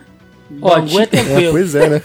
Tinha ó, o, o pedaço de, de pau lá, tinha o, o tacape, o tacape, a tocha, né, pegando fogo, granada, dinamite, que demorava mais a explodir, e o rádio lá de chamar o carro, além do próprio Cadillac. Tiago, Sim. em Bangu, o Caio era Del Rey e cachorro transando na rua. É tipo isso aí, mano. A gente, a gente já nascia, já tá fumando um derby, cara. Derby suave, porque era criança, né? Ah, pra fazer um, um Del Rey e cachorros, né, em Bangu. em vez de Cadillac e dinossauro, um Del É. Rey e cachorros. né? A gente também tinha os itens de recuperar energia, cara. Ó, chiclete, café. Chiclete de café, cara, é muito doido. Barra de chocolate, croissant, o donut lá, rosquinha, né? O bolo, é, um sundae maluco, pudim, a pizza, a batata frita, o hambúrguer, cachorro quente, a salada, uma lagosta, um steak lá, um churrasco numa chapa lá, uma mesa de sushi e o barbecue lá, que era um pedação de, de boi lá, coisa. E cada um dava uma quantidade de pontos. O, o menor era o chiclete com mil pontos e o, o maior era o churrasco com 10 mil pontos. Churrasco era o Caio do Gordão, mano? É o do cara do gordão, exatamente. Que Eu acho que é a carne do gordão que ele fazia, cara. Ele era meio canibal. Ele fazia, ele preparava? Será que era carne de É, dinossauro? cortava. Será que é por isso que o açougueiro cortava o dinossauro? Ah, é, tá explicado. Olha aí, cara. Então a gente ia ser vegano naquela época lá, porque a gente ficou com pena do dinossauro. Ô, mas daquele jeito que ele ficou fatiando o dinossauro, esse corte da carne aí tava horroroso, meu Deus do céu. É em bife, como assim? Ah, mas bife você vai comprar Carne o dura, bife né? lá no tem açougue carne e o cara dura. começa pá, pá, bater a faca assim, como se não houvesse amanhã. Cortar carne tem que cortar direito. Só era açougueiro, hein? Sou um cliente exigente nos açougues. Tem estudos que dizem que os dinossauros são mais próximos das aves do que dos, dos répteis. Então tem coisa de frango, cara. Então, é bom que você tira o bife e come o ovo, né, cara? Então tá, tá tudo tranquilo. Meu Deus do céu. E também tinha os itens ali de pontuação, né, cara? Que beat'em up não deixa de ser jogo de fliperama, onde você fazia aquele ponto pra ficar aquela tela bonita lá, com aquelas tuas iniciais lá e tudo mais. Ostentação do passado, né? Exatamente. Você tinha. É, é, eram os troféus da época, né? O, o de hoje tem troféu aí e tal. Ativamente era isso. Ó, moeda. Tinha a luva de beisebol, o óculos de sol, o maço de dinheiro lá, o, o um cordão, anel.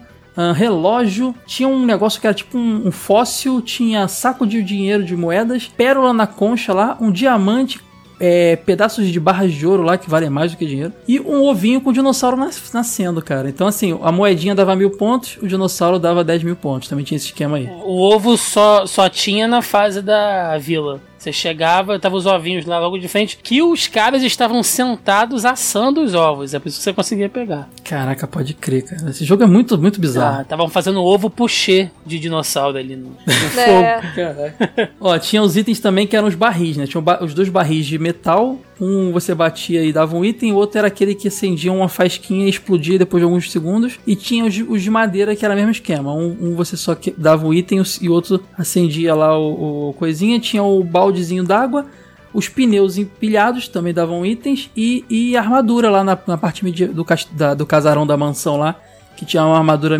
umas armaduras medievais que também davam itens. Basicamente é isso, simples assim, cara. O jogo tinha esses itens. Na garagem tinha uma parada que parecia uma caixa d'água lá que você quebrava também.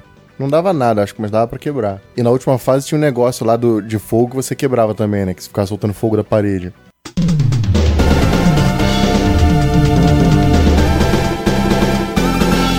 Cara, tem uma versão chinesa do Cadillac Dinossauro que é um hack que ficou popular aí pra, em alguns países chamado Dinosaur Hunter.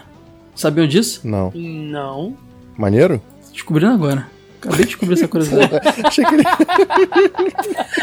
Maneiro? Nunca vi. Falando com uma propriedade, né? Ele veio, ele veio quentinho. Cara, eu tô aqui, abri aqui. Cara, basicamente acho que é o mesmo jogo, Caio cara. Nasceu, eu acho que na China Caio ele não nasceu foi pra lançado... ser político, bicho. Brincadeira. Ele veio... Você viu como ele Primeiro veio? eu dou, not... eu dou a manchete, cara. O conteúdo eu me viro depois, tá O ligado? melhor foi o Age, empolgadão. Maneiro? Nunca É, vi. porque quando ele falou, eu já fui tipo, vou jogar, né? Olha, pelo que eu percebi aqui pesquisando, cara, acho que na China não saiu oficialmente. É, cara, porque É, o jogo em japonês o também jogo. tem logo diferente e tal. Será que não é isso? É. Sim, sim. Aí ele saiu lá como é, Dinosaur Hunter, mas também não foi oficializado, não. Alguém que lançou lá desse jeito e tal. No Japão ele chama, traduzindo né, do japonês, Cadillac. É, em japonês é Cadillacs Kyoryu. Não, não, não, não, não, não. Cadillacs. Cadillacs. Cadillacos. Cadillacos. Kinkoryu. Shinzeriki. É a Shizeiki. pior tra... porra, pronúncia de japonês Cara, que eu sério. já vi na minha Meus antepassados estão se remexendo no, porta do caixão. Ó, se o Wade, que é o japonês da história, não, não, não tá. Como é que é, Wade? Como é que fala aí? Deixa eu abrir a Lê pauta esse de nome, volta. esse título aí. Eu realmente tava jogando, peraí. Cadillacos Kyoryu. Kadirakuru. Porra, Ca- Cadillacs. que é o japonês faz Cadillacs? Caralho, É. Cadirax, Cadirakuru, Cadiraxoru, sabe, Shinseki. Não, o Wade que vai pra Cadillac. festa de família. Ó, o Wade vai pra festa de família, todo mundo fala assim, o tempo todo. Ele não aprende. Quer que eu aprenda? Eu não tenho uma família, coisa. O Wade vai num churrasco ele ouve mais japonês do que eu ouvi minha vida inteira. Cara, Porra. mas o lance não é... O difícil não é falar o, o Shinseki, é falar Kadirakusu. A tradução é Cadillacs and Dinosaurs do novo século. Cadillacs e Dinossauro do novo século. Agora eu te pergunto, por que esse do novo século? Só pra complicar. Por quê? Eles Eu são sei em que o lo- 2500, pô. Ou seja, O do novo logo é milênio, diferente. né? Do nova era. É, o logo é diferente, é, bem maneiro. Tem até um dinossaurozinho no logo lá. bem legal, Agora, versão se em japonesa. japonês é isso, pena que o, que o Ítalo não tá aqui, né? Lá em São José do Seridó devia ser como? Jegues e calangos, né? Carreta e calango. Carroça e ca- Carroças e calangos. E são muito errados. Abraço, Ítalo. Sei que você tá ouvindo aí, cara. Abraço. Jogou muito carre... é, carroças e calangos aí? É. Eles tinham umas frases bem maneiras, caras. Que o Jack, por exemplo, ele falava: é, Damn, I'm good. E You can't touch this. A Hannah falava What a Wimp e Alright. O Mustafa era o mais legal, cara. Bad to the Bone e I'm a Bad. Como é que é? I'm a Bad Mamba Jama. O que quer dizer Mamba, Bamba Jama? Mamba Jama, eu não sei. Não, uma cobra, Mas é isso? I'm a Bad. Será que é uma cobra? Eu sou uma, uma, uma cobra malvada? Sei lá. cara, isso é muito estranho, cara. O cara para na- de verde e amarelo, o cara altão de verde e amarelo tá frente e fala, eu sou a cobra malvada. Eu sou a É cobra estranho, né? malvada, vou pegar meu Cadillacs. embora. É, vocês falaram aí que, o- só pra corrigir, eu tô vendo aqui, as fichas falaram que o Meso Bramo, o Bramo, o Ibrahimovic lá, o jogador, é, ele, ele é baixinho, ele tem 2 metros e 5, ele é o mais alto. 12 metros? Ele fala 2 metros. e é mais magro que eu, Mas o cara. cara olha tem só, 40 97 centímetros de perna, bicho. Não, não, não Tá errado condição. isso, olha só. 2 metros e 5 com 97 quilos, fortando daquele jeito? Como? Se eu tenho 95, eu tenho 120 quilos, 100 112 quilos. Tá errado isso aí. As frases dele são Number one baby, I'm just too cool. E, Age, tem uma curiosidade aí que você sempre comenta que nos jogos na época os caras não eram creditados pra valer, né? E na- lá nos créditos a gente vê uma galera importante nos games aí aparecendo com os, co- com os apelidinhos meio sem vergonha, né? Exatamente. Tem, por exemplo, o Akira Nishitani, que participou do Street Fighter, que só aparece o Nin. Lembra que eu comentei lá no cenário do Balrog É, no Street é. Fighter, que era Nin in Hall? Então, olha ele Parece aí. Mas por que isso, Age? Eles, eles não podiam ser acreditados? Era- Eles preferiam assim? Que que eles, por que, que eles vinham esses apelidos? Cara, eu acho que só não, não, não existia a cultura de dar crédito, né? Então eles usavam pseudônimos. Entendi. Então eles queriam ficar no anonimato, vai saber, né? O japonês gosta disso, né? Tem muito mangaka que não bota o nome ou que bota lá um desenho que não mostra o rosto É, deles, né? talvez. O Akira Toriyama mesmo tem um mascotinho de máscara de gás que ele usou por muito tempo, pra ninguém saber quem era ele. Eles não gostavam muito de aparecer. É... Esse Akira Nishi- Nishitani aí tava envolvido, é o cara do Street Fighter 2 e Final Fight, né? Exatamente. Tem o tal do Pu, que é o Nori. É, Pu mesmo o nome. É o Noritaka Funamizu, que ele foi designer e produtor de, de alguns clássicos, né? Forgotten Worlds, X-Men vs Street Fighter, Street Fighter Alpha, Mega Man 8. Ah, a ficha desse também. cara é extensa, gigantesca e colossal, mano. O cara trabalhou Cara, em tudo que é bom na mesmo. Capcom. E tem o Pyro 2 ou Pyro, ou Pyro 2 Oyaji, que é o Isao Abe. Oyaji, é Oyaji é tipo gira pra velhinho, coisa assim. É, de Oyaji. japonês Ah, do entendi. Caio, meu Deus do Oyaji é céu. tipo ca- marca de carro, né? Oyaji. É, a Voyage. É, co- compositor responsável lá pelos sons e pelas músicas lá. Então tem essa galera aí É, nesse jogo, jogo nesse jogo aí. ele fez a trilha sonora. Esse cara manda bem zaça. A trilha sonora desse jogo é super boa. É, que também é bem bacana, cara. Ó, vamos botar em sequência aí algumas músicas clássicas do jogo aí pra vocês ouvirem.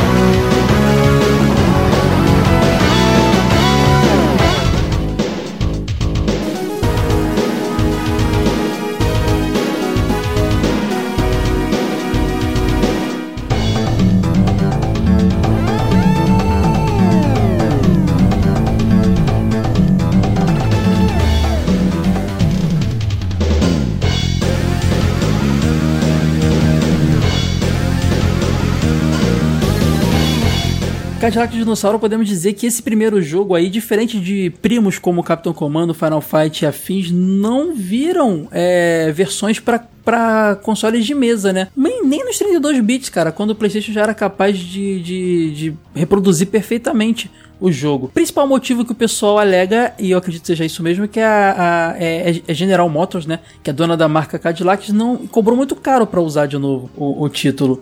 Lembra que a gente começou no episódio de emulação, tem jogo que poderia se perder com o tempo?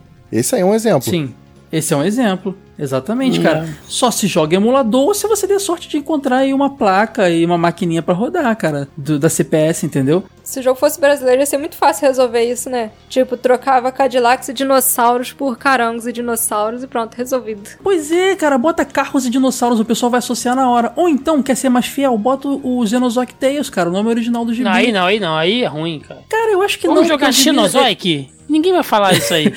É, É feio. Cara, sabe o que ia ser legal, cara? Podia botar assim, ó. é, Carros e dinossauros, subtítulos é, Xenozoic Tales. Aí o pessoal já ia associar. E depois lançava uma continuação, ficava só o Xenozoic. Tales. Ah, cara, o que não justifica é esse jogo ter caído no esquecimento, né, cara? Pelo amor de Deus. Teve até agora há pouco tempo, a Capcom lançou uma coletânea de beat'em up e o pessoal ficou bravíssimo que não tinha esse jogo no meio, né? Pois é, cara, bota outro nome, cara. Eu não, não entendo isso. Se eu não me engano, o Capitão Comando teve a versão do Super Nintendo, que era mais capadinha, porque é motivos óbvios, né? Depois ele saiu também pro PlayStation, não saiu? Saiu, saiu. Então. Então, pô, cara. É... Cadillacs e dinossauros virou quase um fóssil dos games, né, cara? Se você não. Badum. Meu Deus do céu. Pois é, tá extinto Mas, igual Sora. Sora, Ah, Você tava comentando em off aí que, mesmo assim, ainda na época ali do jogo, ali, acho que dois anos depois, é não, um ano depois, 94, teve uma, um- uma sequenciazinha do jogo, né? Meu Deus. é, sequência. Gostei, Acho que era Sora. tudo que o pessoal não esperava, né, cara? Era o Cadillacs and Dinosaurs The Second Cataclysm, que era um rail shooter, né, cara? Um, jo- aquele joguinho de você estar num trilhozinho e dando tiro. Sim, basicamente jogar e atirar. E é interessante, assim, que ele chamou atenção na época por ser um dos primeiros jogos a usar a tecnologia de FMV, né? Ele era um jogo bem bonito, temos que admitir. Ele saiu pro Sega CD e pro, pra PC, né? E acredito que até que o insucesso dele tenha sido até pela baixa venda do Sega CD, né? Um, um, um addon ali que não, não bombou tanto. Ele tinha muito, muito vídeo, assim. Ele já era um. que a gente hoje vê, fala, pô, tem jogo aí que é mais pra assistir do que pra jogar. Ele já era nessa pegada. Mas, pô, ele era muito bonito. Tinha videozinho de abertura meio desanimado. Ele era bem legal mesmo, cara. E era um rail shooter bem interessante, né? Porque o rail shooter, só pra você entender, é, você segue uma reta, né? Uma reta não, você segue o- você tá sempre andando pra frente e você vai controlando de um, um alvo, né? Que. Um alvo não, perdão, uma mira e você vai tirando os negócios. Só que no caso desse é legal que você controla o carro junto. Então quando você mexe na mira, você não só tá tá apontando ela para algum lugar que você atira, como você também tá desviando de coisas. E é muito legal porque usa a famosa metralhadora que o Thiago queria usar da, do, do coisa, cara, do Cadillac. Se eu não me engano, pelo ângulo que eu tô vendo aqui, é a metralhadorazinha que você disse, cara. Aí, então Realizou o Thiago tava certo. Viu? Só que o Cadillac ficou vermelho, né? Na história, pelo menos o, o que eu vi, ele usava um Cadillac vermelho. E eu acho que é um jogo um pouco cansativo. Chega uma hora que ele dá uma enjoadinha, né? É, É, ruim também. mesmo, cara. Não é cansativo, não. É bem ruim mesmo. Agora, esse lance do, do M- FMV é muito legal, né, cara? Porque eu passo um dinossauro na tela que você pode atirar nele, mas ele não é simplesmente um spritezinho, ele é um desenhozinho animado mesmo, um videozinho passando. Isso é muito maneiro, cara. Esse jogo talvez ele tivesse mais potencial, né? Mas como saiu pro Sega CD, que já foi uma plataforma que não teve mais vendas tão boas, e pra PC, que naquela época tinha um público mais diferenciado, né? Tinha público de console e público de PC, e eles gostavam de estilos de jogos diferentes. Então, acho que Cadillacs não conseguiu pegar esse público. Talvez ele tivesse chance de fazer mais sucesso. Não sei se muito, porque o jogo não é essas coisas todas também, mas talvez tivesse mais chance de fazer sucesso se É um tivesse saído para as plataformas também. certas. É. Ele é curtinho, é, pois é. Acho que ele tá mais, como se disse, testando a tecnologia, aproveitar ali uma IP que eles estavam usando que tava bombando na época, como eu disse, um ano depois. E talvez eles até pensavam em lançar uma continuação um beat'em up mesmo depois, sabe? Então vai falar, ah, vamos usar essa IP aqui pra, pra testar as tecnologias, que vai encaixar bem. Mas como a- o projeto engavetou por, provavelmente por causa dos direitos autorais, a gente acabou tendo apenas essa, esse jogo como um sucessor ali. Então é um pouco triste aí, mas quem tiver curiosidade e quiser ver no YouTube ou quiser queimar uma mídia aí, fica a dica, ó. O, o Sega CD não precisa desbloquear pra rodar, não, hein? Só botar a mídia queimada lá e jogar. Você pode, tiver um Sega CD, pode jogar também, emular. Divirta-se, se você conseguir com esse jogo, né? É.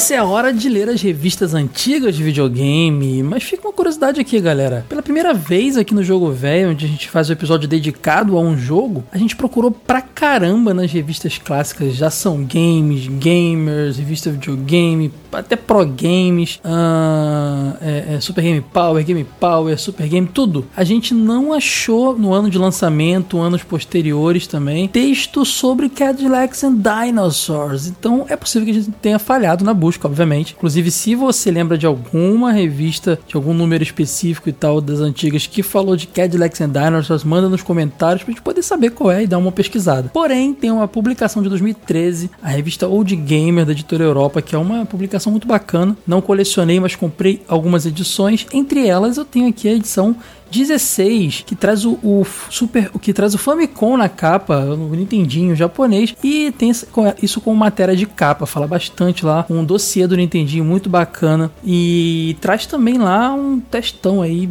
grandinho de, sei lá, uns umas cinco páginas mais ou menos. Nove páginas, coisa pra caramba. Texto bem dedicado a Cadillacs and Dinosaurs, o que é muito bem-vindo, já que a gente, como eu disse, teve pouca coisa é, das antigas aí. E é um texto bem completo, assim, podia ter servido de pauta pra gente, não foi, a gente não usou como fonte a, a, a Old Gamer 16, mas falou aqui do, do desde o quadrinho lá, é, é, do, do Xenozoic Tales até o, a animação também, tem que falando da animação, tem o jogo em si, um dossiezão completo do jogo, é muito bacana, fala de tudo mesmo, muito bem diagramado, várias imagens de, imagens de artes originais dos quadrinhos, do, do game e, e das telas do jogo e tudo mais. Tem ficha técnica dos heróis, dos personagens.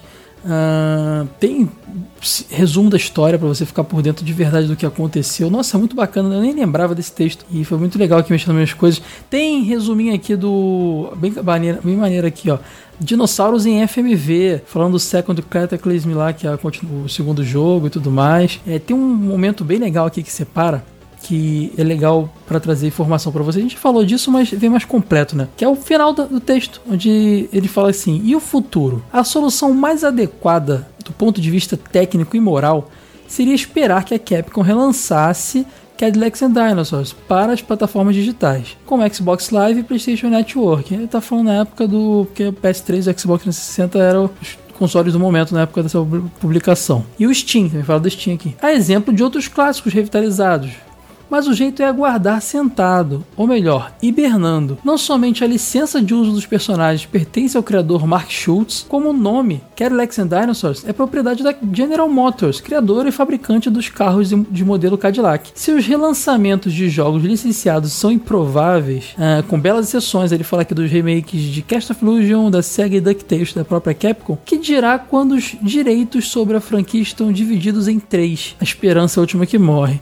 E a gente não, tinha notado isso, né? Porque realmente o, o, o, os direitos dos personagens tá com o Mark Schultz, o direito do nome Cadillac tá com a General Motors e a Capcom tem direito do jogo em si, né? De certa forma. Então fica aí a curiosidade, está dividida entre três. Então, imagina o quão caro deve ser para relançar, porque tem que pagar grana para a GM, tem que pagar grana para o Mark, Mark Schultz e ainda tem que produzir todo o remake, remaster, ou seja, o que for, né? Então, tá meio que explicado aí o motivo principal, mais especificado, inclusive, do que a gente falou, do Cadillacs and Dinosaurs continuar apenas sendo por emulação ou se você acha um cemitério de arcades aí. Então bacana a curiosidade. Então é isso aí. Lembrando, se você sabe de alguma revista antiga que falou do jogo ou até do Second Cataclysm, manda pra gente nos comentários.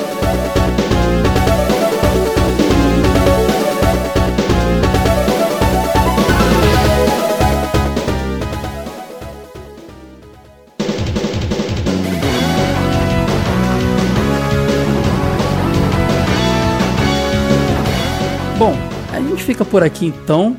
Tiago, queria agradecer sua presença aqui de novo. É, sempre que tiver algum beat'em sempre que tiver uma coisa envolvida com quadrinhos, TV de tubo, então nem se fala.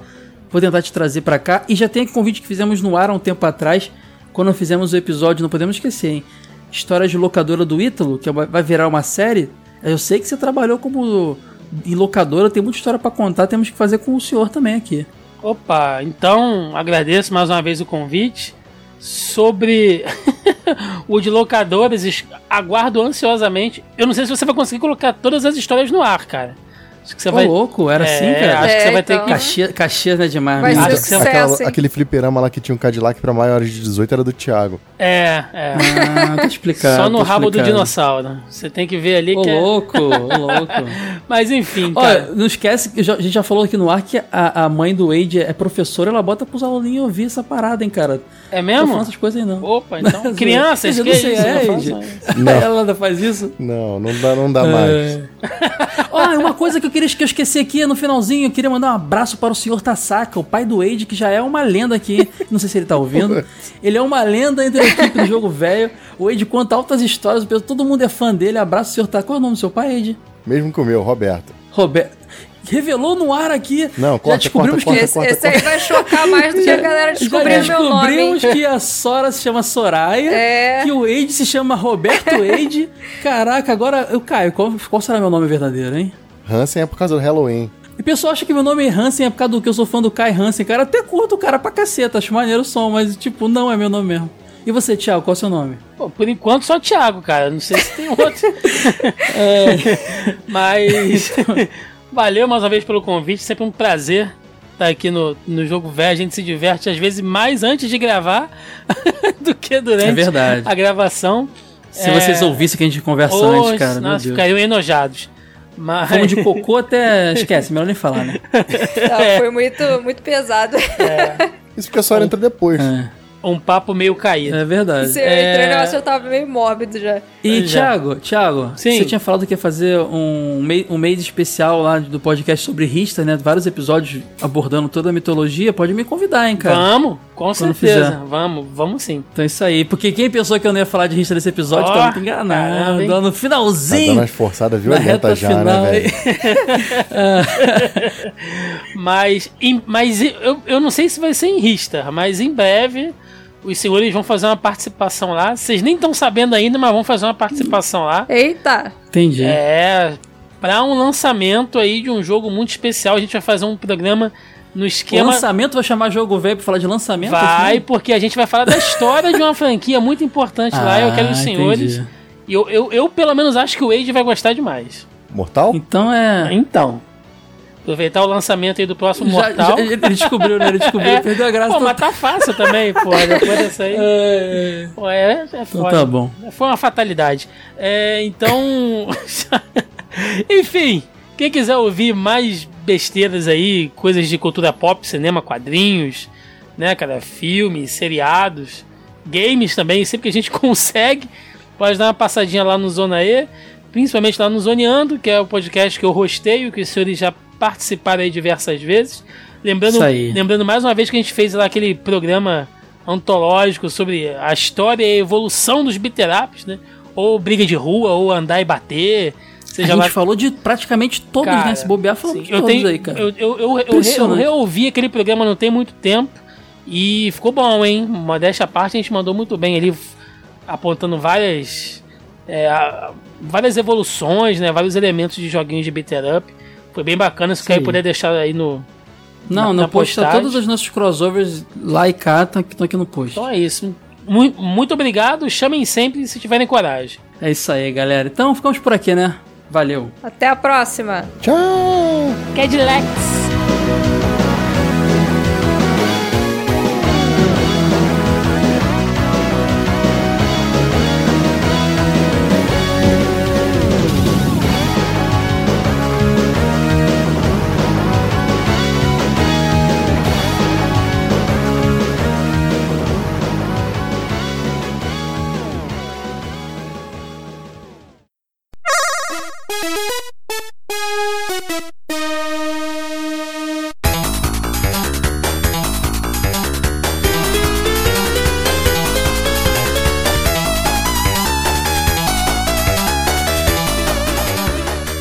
Hora de mais uma fase bônus, onde vamos ler os feedbacks do nosso Jogo Velho Podcast 32 sobre Sunset Riders, que contou com a presença do Ítalo. Recadinhos primeiro, pessoal. Você pode adicionar a gente nas redes sociais. Você vai lá em facebook.jogovelho.com.br, twitter.jogovelho.com.br, o Instagram é jogovelho. A gente também tem grupos no Facebook, o Asilo Retro Gamer, e no Telegram, telegram.me barra jogovelho. Também a gente tem nossos formas de apoio, né? O apoia.se barra jogo velho. E agora estreamos no PicPay também. Você vai lá no jogovelho.com.br, tem link para tudo isso, com os benefícios lá, né? É, é, retribuições que a gente oferece pelos apoios, inclusive receber revista em casa, dependendo do valor que você escolhe mensalmente. Falando de revista, nossa edição, primeira edição especial Street Fighter 2 e Mortal Kombat 2 tá lá no jogo no é, loja do velho.com.br é muito link, galera, eu me confundo. Você pode comprar, garantir ela e as edições anteriores também. E já anunciamos a capa da edição 5 da revista, que vai ser Castle. Eu assim falo Castle of Illusion. Castle, eita, Castlevania! Agora saiu Castlevania Symphony of the Night. Jogaço, um dos maiores jogos dos tempos. A capa tá linda, as matérias vão ser ótimas. Vale muito a pena. E mais o que? Algum recadinho para passar? Acho que é só isso por enquanto, pessoal. Então vamos lá para os feedbacks. Eu vou tentar ler o máximo que eu puder aqui, pessoal. Já que eu tô sozinho, tentar ir rápido, rápido Vamos ver. Começar aqui pelo Adnan Alves. Que alegria ouvir esse episódio com o Ítalo participando. Sunset Riders é um jogão. Conheci primeiro no Super Nintendo e aquela trilha sonora eu não consigo esquecer. Aliás, acho interessante o fato dos jogos da Konami terem uma familiaridade na trilha sonora dos jogos. É difícil de explicar escrevendo, mas tanto no Contra como nas Tartarugas Ninja, inclusive no Sunset Riders, sempre tem o mesmo Tana. Eu não sei muito bem como é que é o Tana aqui tá falando, mas ele escreveu aqui. Ah, e apenas pela curiosidade, a Konami lançou também um jogo baseado no desenho dos Cowboys de Momesa, é verdade, que passava no SBT e era basicamente o Sunset Riders com os personagens do desenho e uma jogabilidade um pouco mais fácil. Vale a pena conferir abraços. Adnan, esqueci de falar disso, cara realmente é quase um, um sucessor espiritual ali daquele desenho animado da, da SBT que era com uh, xerifes, bois, touros antropomórficos lá e tal, no estilo Tartaruga Ninja, sabe?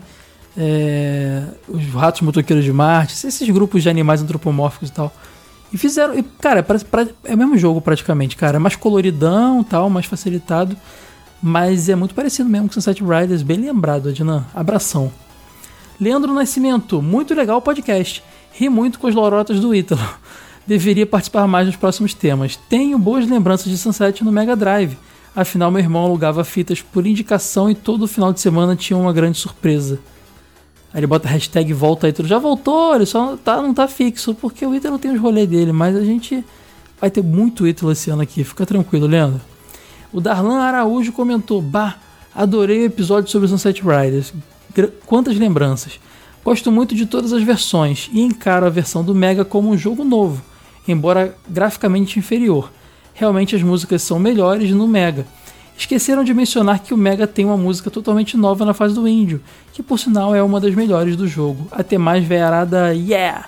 Cara, pode. Eu não sabia não, tô aprendendo com vocês, cara. Eu não tinha notado essa música diferente na fase do Índio aí. Obrigado, Arlan, pela, pela, pela informação. Darley Santos, Sunset Riders um shooter da Konami. Achei meio estranha a definição de beat'em up aplicada pelo Caio a este jogo. Acho que run and gun ou shoot 'em up uh, andando a pé no estilo side-scrolling é suficiente. Darley, eu não disse que ele era um beat'em up, eu disse que eu consigo ver familiaridade, eu consigo ver elementos de beat'em up nele. É, não, não disse que ele é um beat'em up, ele é um shooter, shoot 'em up e é isso mesmo. Run and gun acho que um pouco menos, porque ele é um pouco mais paradinho, mas não é beat'em up não, não foi isso que eu falei não, é rapá.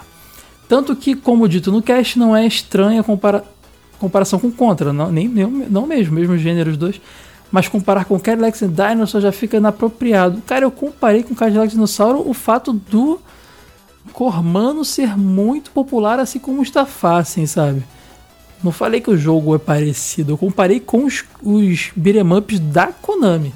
Achei que a estética, a seleção de personagens ali, a telinha, alguns efeitos sonoros, como a Dinan comentou um pouco antes, isso é semelhante, mas não com o Cadillac não, cara, é o Cormano. De fato, o jogo guarda um paralelo com o Wild Guns, mas este seria explicitamente mesclado com elementos futuristas. Aliás, joguei bem mais Wild Guns do que Sunset Riders. Joguei bastante na locadora, mas zerei o jogo no Super Nintendo, mas meu primo na casa, mais o primo dele na casa dele.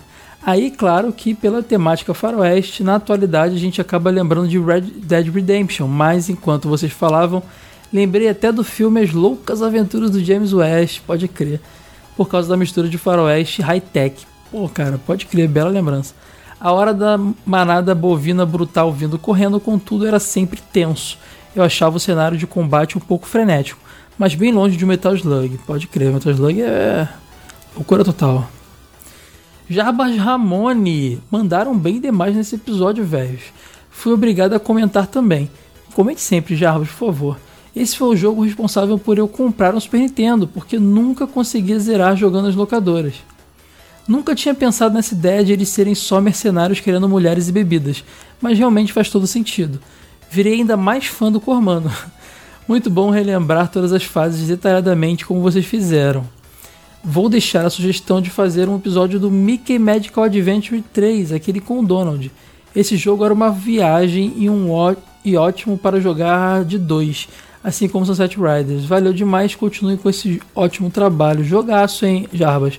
Não sei se daria um episódio agora, a gente tem muitas outras pautas mais urgentes. Mas ó, tivemos o Cast of Illusion, que é do Mickey, mas acho que você quer mais pelo jogo, né? E não pelo personagem. Mas estamos planejando aí, eu pelo menos estou afim de fazer um episódio nos moldes daqueles jogos do Homem-Aranha que a gente fez há pouco tempo atrás, só que do Mickey. Para falar das outras coisas assim, claro, de forma resumida, mas nada impede que depois façamos episódios dedicados a cada um dos jogos mencionados. Vamos ver como é que vai ser, Jarbas, está anotado aqui. Brigadão. Jonathan Camilo, mais um grande cast.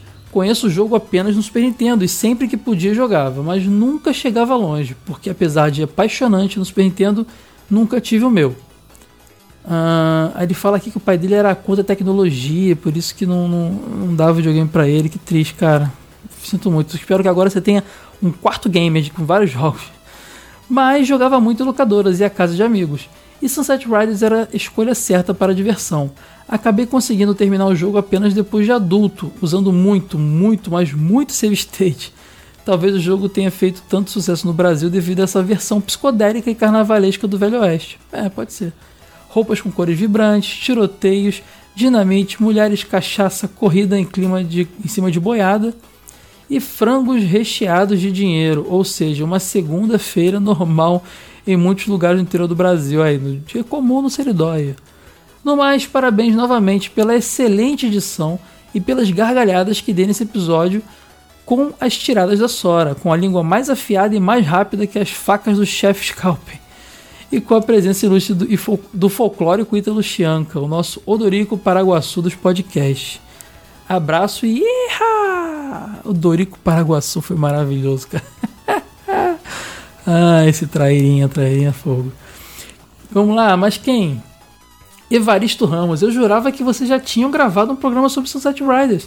Tanto que enquanto ouvia eu ia tendo a sensação de, ué, será que já ouvi isso antes? Que doideira. Episódio bacana. Não lembro quando. A gente não gravou, não, Evaristo, mas imagino que outros podcasts tenham feito, aí rola essa confusão. Episódio bacana. Não lembro quando foi que joguei esse pela primeira vez, mas lembro de ter jogado bastante. Mesmo hoje, quando jogo, fico vendo semelhanças com aquele Tartaruga Ninja. Viu? Mais um aí, ó é, que fio semelhança com o beat'em up aí da Konami, o, o, o Darley, tá vendo? Não sou eu não, hein? E esses relatos do Ítalo, hein? O do carro eu já tinha ouvido por aqui na cidade, que é interiorana, mas com uma câmera fotográfica ao invés de um carro. E sobre ter um doido desafiando os outros, vixe, isso é mais comum do que pensa. Evaristo, o Ítalo é mentiroso, cara, loroteiro, não vai na dele não. PS, o chefão que usa escudo não era amigo do Cormano e por isso ele dá o chapéu para ele? Não foi isso que eu disse, não. Eu jurava que eu tinha dito isso. Ele chama de minha irmã, joga o chapéu, pode crer. Valeu, Evaristo, abração, cara. Felipe Dias, fala seus bons, meus ma maus e feios. Ah, fiz uma referência aí ao clássico aí do Spaghetti Western. Jogaço, hein? Assim como tudo que a Konami fazia, e concordo que ela tá cagando em todas as suas franquias nessa década. Conheci Serial Riders, digo Sunset Riders, no Super Nintendo mesmo, na casa de um primo e posteriormente aluguei bastante. Nunca cheguei a ver nos arcades, seja originais ou os taikoramas da vida. Jogabilidade muito diferente para quem estava acostumado com as barras de energia do, dos beat'em ups. Eu concordo com o Caio quando ele diz que Sunset tem um pezinho no estilo. Pô, três, cara. Aí, Darley, tá quatro, três pessoas falaram comigo, quatro, quatro a um. Acho que você tá perdendo aí, hein? Sacanagem. Um excelente game para se jogar com duas pessoas. E que satisfação o Ítalo novamente gravando com vocês. Inclusive, os ouvintes poderiam levantar a hashtag Volta Ítalo definitivamente. Mas ele voltou, galera. Ele tá aí, vai gravar. Já gravou também de pirataria lá. Vai voltar bem mais vezes, vocês vão ver só. Tem o Pedro Claudino, jogo maravilhoso. Caracas, lembro que eu nunca conseguia passar do Mestre Índio. Sou filho de pernambucano e já morei em Alagoas e Sergipe. Realmente o cenário de Sunset Riders e o interior nordestino tem características parecidas. Saudades do Nordeste, hoje moro em SP. Pô, Pedro, bacana, cara. Então não é só o Ítalo que, tem, que, que vê essa semelhança. Legal, abração, cara. E fechando aqui, porque já tem um monte de. É, é, ficou faltando um monte de, de, de, comentário, mas fica pra próxima, galera. Não tem como ler tudo. O último é do Marcel Melo Queiroz. Opa! Baixando agora não posso deixar de ouvir um episódio falando sobre um dos maiores mascotes dos games, o Cormano. Mais uma piada aí com o Ítalo que acha que Cormano é mascote. Falando sério, esse jogo marcou demais minha infância. sempre alugava um cartucho 8 em 1, ó, que vinha com ele, com ele F0, Tom e Jerry, com os Caper, Shop Filter, uh, entre outros que agora não lembro. Ó, só de ter F0 e Sunset já, já é show, hein? Aliás, acho que esses cartuchos com jogos menores merecem uma pauta, não acho? Pode ser, vamos ver como é que a gente consegue encaixar isso aí. Parabéns pelo episódio, pelo ótimo programa e, o e sempre bom ouvir o Ítalo novamente. É, Ítalo, tá bombando sua volta aí. Valeu, Marcel, abração, obrigado. Obrigado a todos que comentaram. Por favor, não deixem de comentar quem não teve o seu comentário lido, mandar e-mail lá para é, podcast.jogovelho.com.br. Capricha no comentário pra gente poder selecionar aqui. Não dá para ler tudo, mas a gente tá pegando sempre os melhores, a galera que nunca comenta, para poder ilustrar aqui nosso debate. Valeu, galera. Ficamos por aqui. Tchau, valeu.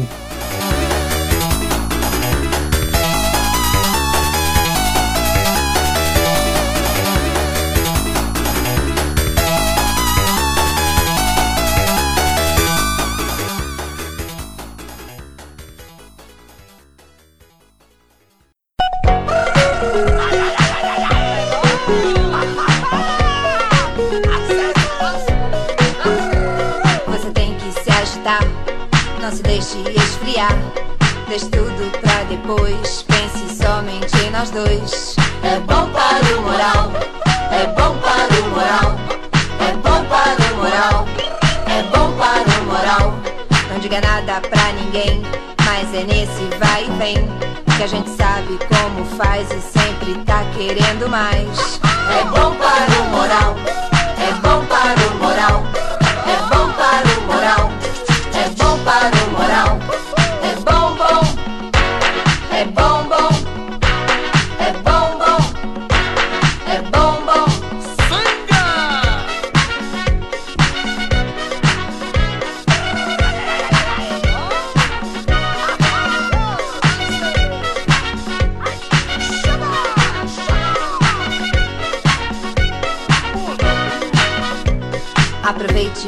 mais.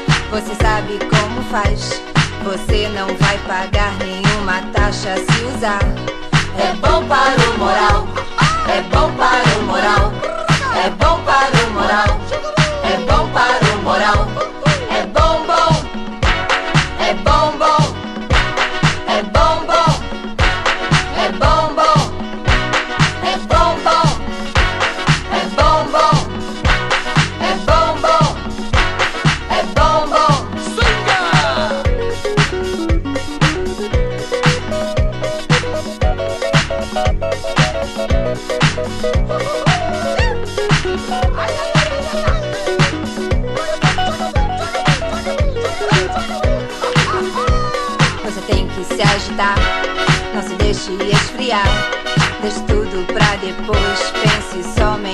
Deutsch.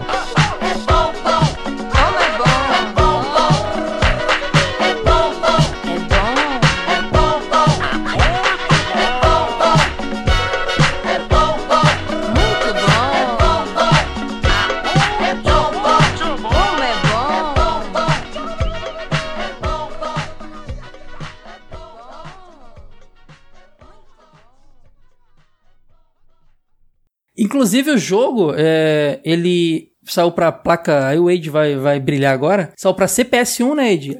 A Capcom. Como é que é o nome da placa? CP System, né? Capcom alguma coisa. Eu não sei se tem uma tradução. Foda-se isso. ignora. Capcom. O Caralho. jogo. Aí o jogo. É um carinho, né? então foda-se você. Falando do jogo um pouquinho, ele o saiu do pra ser que pisou na bola e PS1. caiu, mano. É isso, ele fez agora. Ah, esse aí é o pós-crédito. aí.